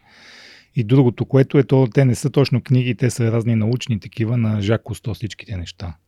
Всички може би знаят кой е Жак Кусто. За мен от дете това ми е любимец. Учен, открил акваланка, измислил и така много неща. Направил страхотни проучвания на Амазония също. Има цяла поредица, може би в интернет има нищо, че от 70-80 години. Няма аналог до ден днешен. Жак Кусто. А, и така, други книги се опитвам. Николай Рьорих също много харесвам. Като не всичките препоръчвам естествено за хората, всичките му езотерични неща, защото хората, нали, то е много специфично. По-скоро а, книгата му за експедицията от Хималаите до не знам как е кръстена на български Мгм. но там, където пътува с... където повечето от неговите велики картини са нарисувани за Хималаите, с неговата жена, оцеляват. Това е в началото на 19 век се случва. Изключително богата книга и също бих казал една книга на един френски а, ан, антрополог, а, Тъжни тропици се казва. Тя пак е за Амазония и за племената, как нали, какво се случва, как изчезват. Тя не е много приключенческа. Както виждаш, повечето книги са по-научни. Аз не съм, не че не съм почитател на Амундсен и Скот и нали, тези приключенци, но просто мене ми е интересно. Чел ли си? Чел съм всичките Много неща, ми хареса плавания. Много ме, много ме вдъхнови. така. Дуелът за Антарктида. За, да, Да, мен, мен ми харесват, но някакси повече ми е интересно научните неща, защото те ми дават после да ги създам в приключения. Дават ми идеи. Докато другото е нали, малко по-работно ми идва. Да. Нали, като дете са ми били интересни. Тогава не съм правил тия неща, но като цяло, които са ми преобърнали, са точно Страхотно. те, те, тези книги. Много готини препоръки. Мисля, че нито една от тези книги не е препоръчвана до сега в подкаста, така че Филип, благодаря ти за готините препоръки. На Сторпол, че си осиновиха тази рубрика и че подкрепят и регистъра, където има всички книги, които са препоръчани до сега. Ам... Подозирам, че ам... не ти остава време да слушаш подкасти. Ами, не много. А все пак, Слушаш ли? Мисъл, От, отскоро хващам се да слушам, да. а, с Биляна епизода слушал ли си? Ами, само малко. Защото Добре. аз знам какво ще кажа. Познаваме се и сме работили заедно, така че Да, просто защото Биляна е ам, Савова, разбира се, за хората, които не са слушали първи епизод за 2023 трета. год- втора, трета. Да, ми така Да. да. не доспаля татко. А, да, първият епизод за годината, много хора го слушаха, много им хареса и аз, нали, така, много ми харесват темите, за които тя говори, затова да се погрижиш за себе си, да изградиш увереност в себе си, че си способен на неща. А, просто радвам се, че съдбата ме срещна с Биляна и нейната битка се превръща в а, вдъхновение за толкова много хора. Така че радвам се, че вие се познавате. Вие откъде се познавате с нея? Казваш от много години. От много отдавна, значи още в началото на нейното заболяване, малко преди да се появи, се запознахме и, и реално тя, когато ми каза да, да първата ми книга да излезе, Душата Мгм. на човека, реално тя първа е поиска тази, тези дневници да ги чете, за да й помогне да се пребори с това, което и се случваше тогава в живота. Тая. И тя каза, че това трябва да излезе, защото на нея й помага от тия. Не. И аз, нали, едно младо момче, са, не исках, нали, вече обясних, но така, така стана. Тя просто ме хареса, защото защото ме видя в Survivor. М. И тогава работеше в списание Ева и, и говори с главната редакторка да ме покани за голямо интервю. И това ми беше първото голямо интервю там на страницата на, на Ева с снимки. И така се запознахме и мен ми стана интересна първо тя, защото снима и мен ми е интересно как се работи с камери и така нататък. И на нея станаха интересни бележниците и така. И тя започна да се бори с това, замина за Хималаите и така. Поддържахме връзка от време на време, като мените трудни моменти. В началото е най-трудно, знаеш. Да, За каквото и да е. И за хубаво Да. да, почнеш пак. така е да. Та така общо взето. Общо взето, както тя, както Румен и други хора, които хората не познават, нали, в живота има някакви кригелни камъни хора, които срещаш. И аз съм такъв за други хора и М. така. И смисъл камъка е хубав, защото е тежък, ама като е изгладен, така е много добре, защото става движение някакво хубаво. Така че... Има ли някой друг подкаст, за който се сещаш, който пък си слушал и който би препоръчал на хората, които ни слушат в момента и ни гледат? Еми, да ти кажа, не гледам много и не, не, не, Не се може да сещам. препоръчаш. Плюс това сещам се за, за някакви английски, но ти ги знаеш и аз сега не си спомням името. Кое? Ми, така че А, окей. не помня как се казваше, но Да. популярни са май, защото Окей. интересни са, но просто един човек е там, но не знам, не помня как се казва М. и, и той подкаста, така че ми е малко трудно. Наистина, нали, тя да видя в телефона, за Да, да, се нямам сети. проблем. Нямам Да. проблем. Питам те, защото а, покрай свърх човека се запознах с други. Аз, както ти обясни, аз се запознах с много готини хора. Ам, някои от тях имат собствени компании, някои от тях, освен че имат собствени компании, решиха да си направят подкасти нали, по подобие на свръхчовека да споделят нещата, които за тях са важни, примерно как се изгражда една софтуерна компания и така нататък. И това са Hacksoft, които са мои приятели, партньори на подкаста, имат собствен подкаст, който на английски, който се казва Hackcast и в него разказват за от до, нали, как се търсят хора, как се прави набор, нали, как се избират хората за екипа, всички теми, за да може, ако някой иска да създаде собствена компания, да има откъде да вземе. Както ти каза, нали, търся хора, които вече са го правили, чета и търся в такъв тип посока. Та затова препоръчвам Hackcast. А, наскоро свърши последния им сезон и готвим, надявам се, че готвят нещо интересно в следващия сезон на Hackcast. А, пуснете едно ухо, много интересни теми има. Аз лично ви препоръчвам темата за ценностите, визия, мисия ценности а, и за това, което вътре целият екип а, от а, ръководители на Hacksoft казва, а, че те правят решенията лесни. Както днес чухме, когато имаш ценности, а, когато знаеш какво е важно за теб, а, решенията стават много по-лесно и не правиш неща, които не искаш да правиш. Еми аз не би ги нарекал лесни, но, но твоите. Супер. Мисъл, като е твоя, някакси си струва цената, нали? Това е Платената цена. А хората, които искат, примерно, да направят някакво приключение, ти каза в, в, в родопите и това да се мушнеш в храстите и да се пуснеш по сипейте. А, още ли работиш с байкария? А, Ми да, къде спускам, човек може да- спускам си събитието, извинявай, че те прекъсвам, на, на страницата във Фейсбук. на страница Фейсбук на байкария или на не, Филип моята, моята. Добре. Защото в Байкария там е пускат, но там Да. пускат и много други неща. Да. Така че Ще следя. Мен това ми е много интересно. те, тези неща, нали, аз не ги пускам много. Не бълвам, дет се Да. казва. Колко често правиш събития? Ми, няма определен. Да. Един път в месеца, два пъти. Окей, окей.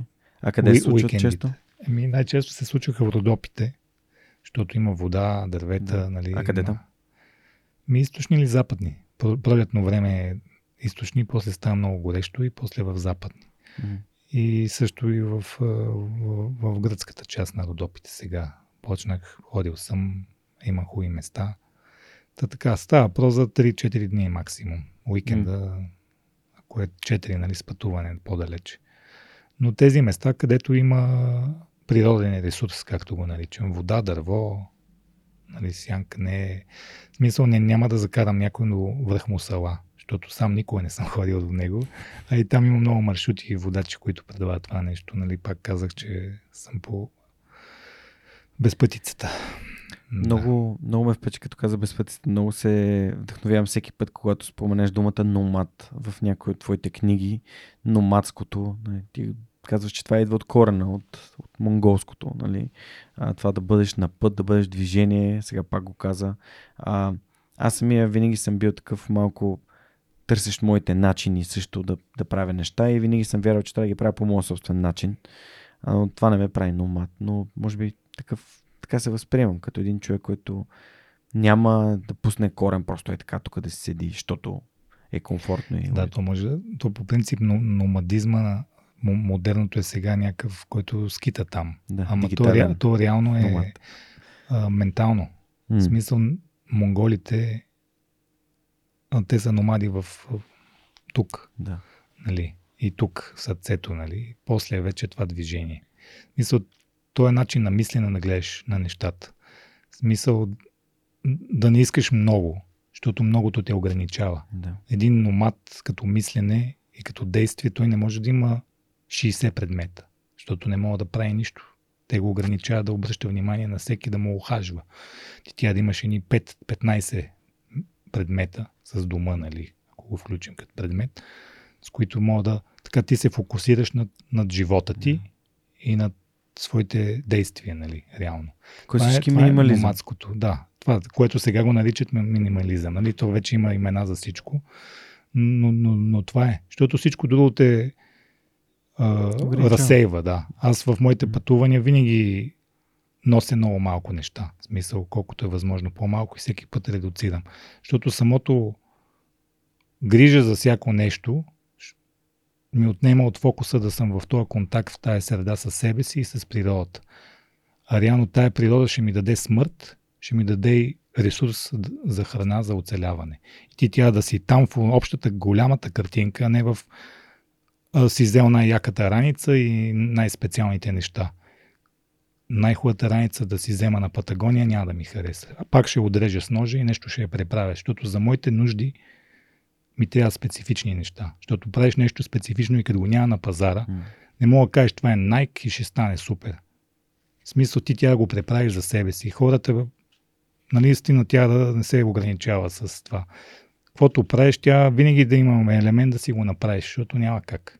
Като правиш нещо точно за твоето тяло, за твоя ум, за твоите действия, нали, тя си преправиш нещата и да ги намалиш най-важното. Защото ставаш тежък. Монголската поговорка, който има повече от 10 неща е нещастен. 10 вещи. Пак монголска поговорка, стара. Не, че съвременните монголци не са с 10 000 неща. Сега света е друг, но говорим за това, което следвам. Вау. Ам...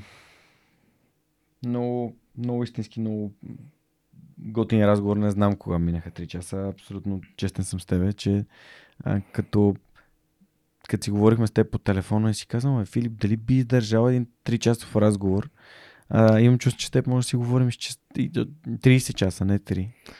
Ами аз се мотивираха. За мен беше много трудно да, да се събера, но за, за тук да, да мога да бъда спокоен и да... А беше ли? Да, спокоен беше съм, да, да. Много приятно ми беше, но просто нали, това, което е ново, е некомфортно. Нали? И mm. пак за това. И обаче аз разбирам ценността на това нещо и, и си давам сметка, че това нали, го записваме и ще остане. И искам да дам не най-доброто от себе си, ами да дам истината, която аз се виждам, нали, истината, която, нали, и да разбера, че аз не съм идеален също и всичко това.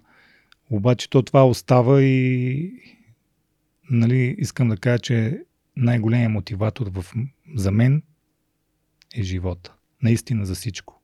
Защото много добре разбирам колко малко време има. Още от дете до мен загиваха хора, близки и някакви неща се случваха и аз си дадах много добре сметка, че всъщност нищо не е сигурно, нали? И затова най-сигурното нещо е несигурността, както обичам да казвам. И всъщност затова ги правя тия луди неща и, и рискувам всичко, за да ги правя. Изпразвам банковата си сметка, без един лев съм тръгвам. Само за да съм там. И да нямам нищо отзад, никакъв мост. Такъв от вещи. Изгережа. Нали? Защото в името не, защото съм луд, смел или много влюбен в тая природа. Ами точно, защото съм осъзнал, че от дете как това нямаме време наистина. Имаме много малко време и просто тя да, да, да действаме и да твориме и да грешиме много пъти. Аз съм се провалял много, много пъти и никой не е бил свидетел. Как ми е гадно хората идват за съвет да им, да им помогна, все едно съм някакъв психолог. А, аз с, никога не съм споделял моите трудности, защото никой не иска да изслуша, защото те те виждат, че се оправиш, иначе това винаги се оправиш. Всеки ден нещо трудно ме разбалансира, но аз знам на къде да гледам и да продължа. Именно защото не съм силен, ами защото това време съм го осъзнал, че mm. просто това е най-големият мотиватор. Значи как тръгнах, примерно, за една експедиция? Страх ме да тръгна за Амазония първия път. Момент кадър в главата. Поглеждам от балкона на апартамента, в който съм под найем и виждам кофата за Букук препълнена, а контейнера. И там някакво човек минава, хвърля и отива на работа. И си казвам, мен ме е страх да замина и не знам, моя да не се върна жив. Обаче искам ли всяка сутрин да се събуждам и да гледам препълнената кофа? Не, Филипе. И приключи. Това е всеки път в деня, се събуждаш и кажеш, не ми се прави, ама чакай малко. Искам да отида в Макдоналдс. Не. Ти като отидеш, какво ще направиш? Си развалиш храненето най-малкото. И нищо не е. И това може да се повтаря. Макдоналдс няма да избяга. Ти тя направиш нещо, нещо, което е твое и да, и да се раздаваш. И, и да не очакваш да ти пляска за това. Защото това си ти. Защото одобрение. Одобрението от хората, които те разбират, ако решат. Ако решат обаче. Пак не е задължително. Ти тя си решил за себе си обаче. На представянето на Tools of Titans, похватите на титаните на Тим Ферис, една книга написана по неговия подкаст. Един човек от публиката ми издаде следния въпрос. Добре, бе, ти говориш само за успехите на тези хора. Вътре има ли нещо за неуспехите им, за провалите им? И мисля, че твоя отговор е доста универсален за всички хора, които са постигнали успех в живота си, че в момента, в които ти не успяваш и грешиш и се проваляш, ти си сам. Винаги си сам. Винаги си сам, да. И имаш една страхотна книга, която, ам, която в момента забравих заглавието и, но там се, се говореше за unseen hours, за невидените часове, за тъмните часове. Какво правиш, когато другите не гледат? Тренирам ли, когато не пускам снимка от залата, че тренирам? Хода ли да се потия, да, душа някакви хора, мен да ме душат, да ми е гадно, да ми е трудно. Да... И, аз знам за себе си дали го правя. И, а, но там провалям ли се, провалям се.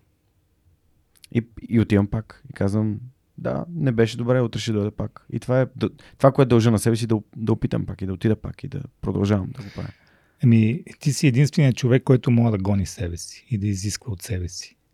И, и ти си най-големият ти враг и най-големият ти приятел. Това си.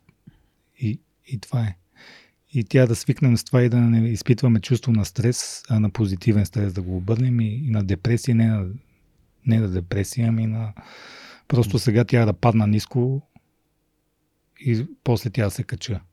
Защото долу е най- най- най- най-трудно. Сега, за да почна от начало да прави тия експедиции след 2018 примерно, нали, контакти, хора, всичко се е променило. Много по-трудно ми се случва да, да мога да се финансирам, ама mm. това не е проблема финансиране. Много неща и в личен план е много по-трудно. А, нали, с възрастта има много травми и така нататък. И въпреки всичко, ти тя победи себе си. Не, не, не, не, защото е бил минал covid или защото някакви спонсори са се отказали вече от тебе или не знам си какво. Или връзката ти не върви много по-добре от преди. В смисъл, наистина тя се бори само със себе си. И това е. За, ако искаш да постигнеш нещо, нали, в твоя коридор. И, и когато ти постигаш нещо, дори да си най-егоистичният тип и го правиш много добре, на много високо ниво, ти тогава си ценен за другите и даваш на, на някакви хора нещо и помагаш.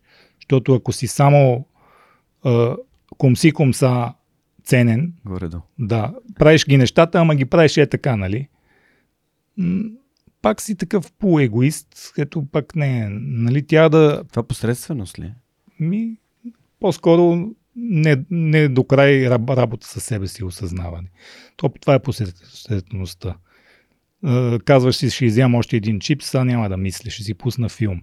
Не, ще си пуснеш, примерно, подкаст или книга, или ще тренираш, или ще седиш огледал, ще си говори със себе си, да мислиш, добре бе, Иване, що не е стана вече четвърта година не съм се записал на не знам си какво е. Мисля, тя се подритваш, дет се казва, не само мотивираш, защото тя мотивацията е така надуеш гървите, обаче тя да издишаш, защото ти не мога да си постоянно мотивиран. То затова ти тя дисциплина. И това да ти знаеш добре, че да се подритваш и да се самодисциплинираш не е приятно. Ние, не ни е приятно да го правим. Mm.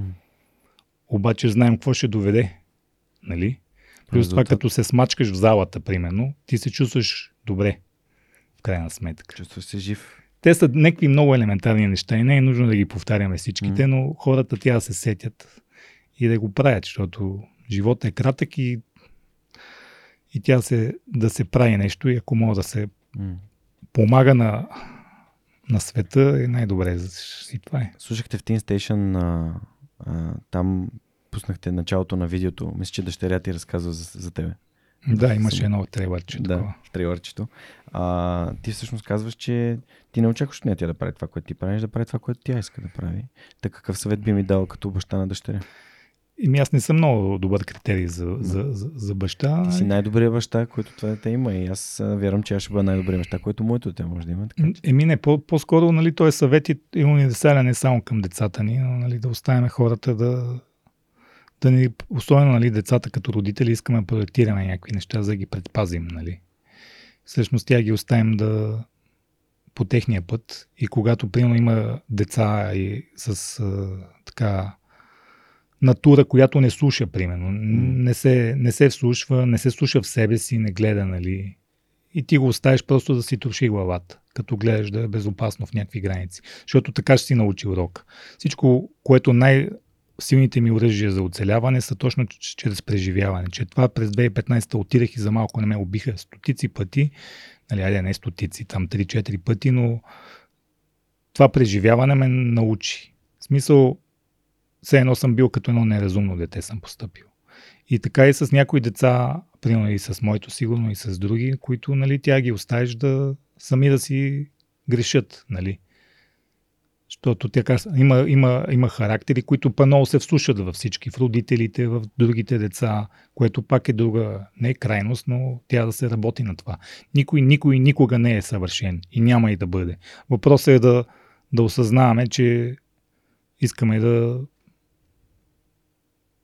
да не си губим времето реално. В смисъл едно дете много трудно може да си каже, че аз, аз ще стана стар, ще умра, нали? Но много е такова. Тя да ги оставиш просто и да ги наглежда, за да не влизат в най... Това е това, което аз мисля. Mm. Защото мене така и майка ми не оставя. Тя искаше да стана художник като не и така нататък. Един ден и казах, не, аз ще стана спортист. И тя каза, достатъчно се кефиш на спорта, добре. И приключи. И всичките четки изчезнаха от бюрото ми. И нямаше проблем. И това е аз това го казвам, защото съм, по, по този начин са ме научили. Нали? Пак аз повтарям. Не, съм си го измислил аз. Химикалката, с която записваме Plan to be Generator на Билен. Искам ти кажа, че франицата и моята е същата. така че пак има някакви такива. Да, синхроничности. А, да. Благодаря, че дойде. Благодаря, че дойде да споделиш. А, пожелавам ти успех. А, ако хората, които слушат подкаста, искат да те подкрепят, да отидат на сайта, подозирам, че има контактна формула да ти пишат. Да, и на страницата във Facebook и нека да заповядат на, на 25-ти, докато да има още билети в City Stage, да. защото там поне ще видят Ти ме покани и мен, аз ти казах, че с най-голямо удоволствие бих дошъл. Просто имам събитие в същия ден им подкаст на живо. Така че ще, ще има и друга, друга възможност. Да. И при мен също има друга възможност, ама нали съм знаел зала и... Да, няма проблеми. Да. да си гоним нещата. Да си гоним Това е нещата. Е нормално. А, благодаря, че беше с нас днес. На гости ни беше Филип Хоамсорен, който е пътешественик, изследовател и човек, който планира следващата си а, мисия в Амазония. А, благодаря ви, че бяхте с нас тези над 3 часа. Надявам се, че е било толкова интересно, колкото на мен. Аз наистина искам това време да свърши, но имам уважение и към вашето свободно време и пък а, съм сигурен, че Филип има още много неща за завършене.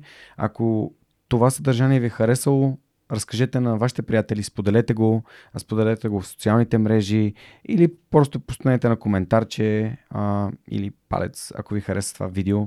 Това ще бъде дълбоко ценен от нас. Също така може да подкрепите подкаста в горния десен бутон на сайт, а, горния десен ъгъл на сайта на Свръхчовека. Има бутонче, което е подкрепи ни. Така може да станете част от общността на Свръхчовека а, и да ни помагате да правим повече от нещата, които правим, за да даме добър пример с хора като Филип. Това беше всичко от нас за тази седмица. Благодаря ви, че отново бяхте Свръхчовека. Ще се видим следващия вторник с още истории, които вдъхновяват. Чао, чао!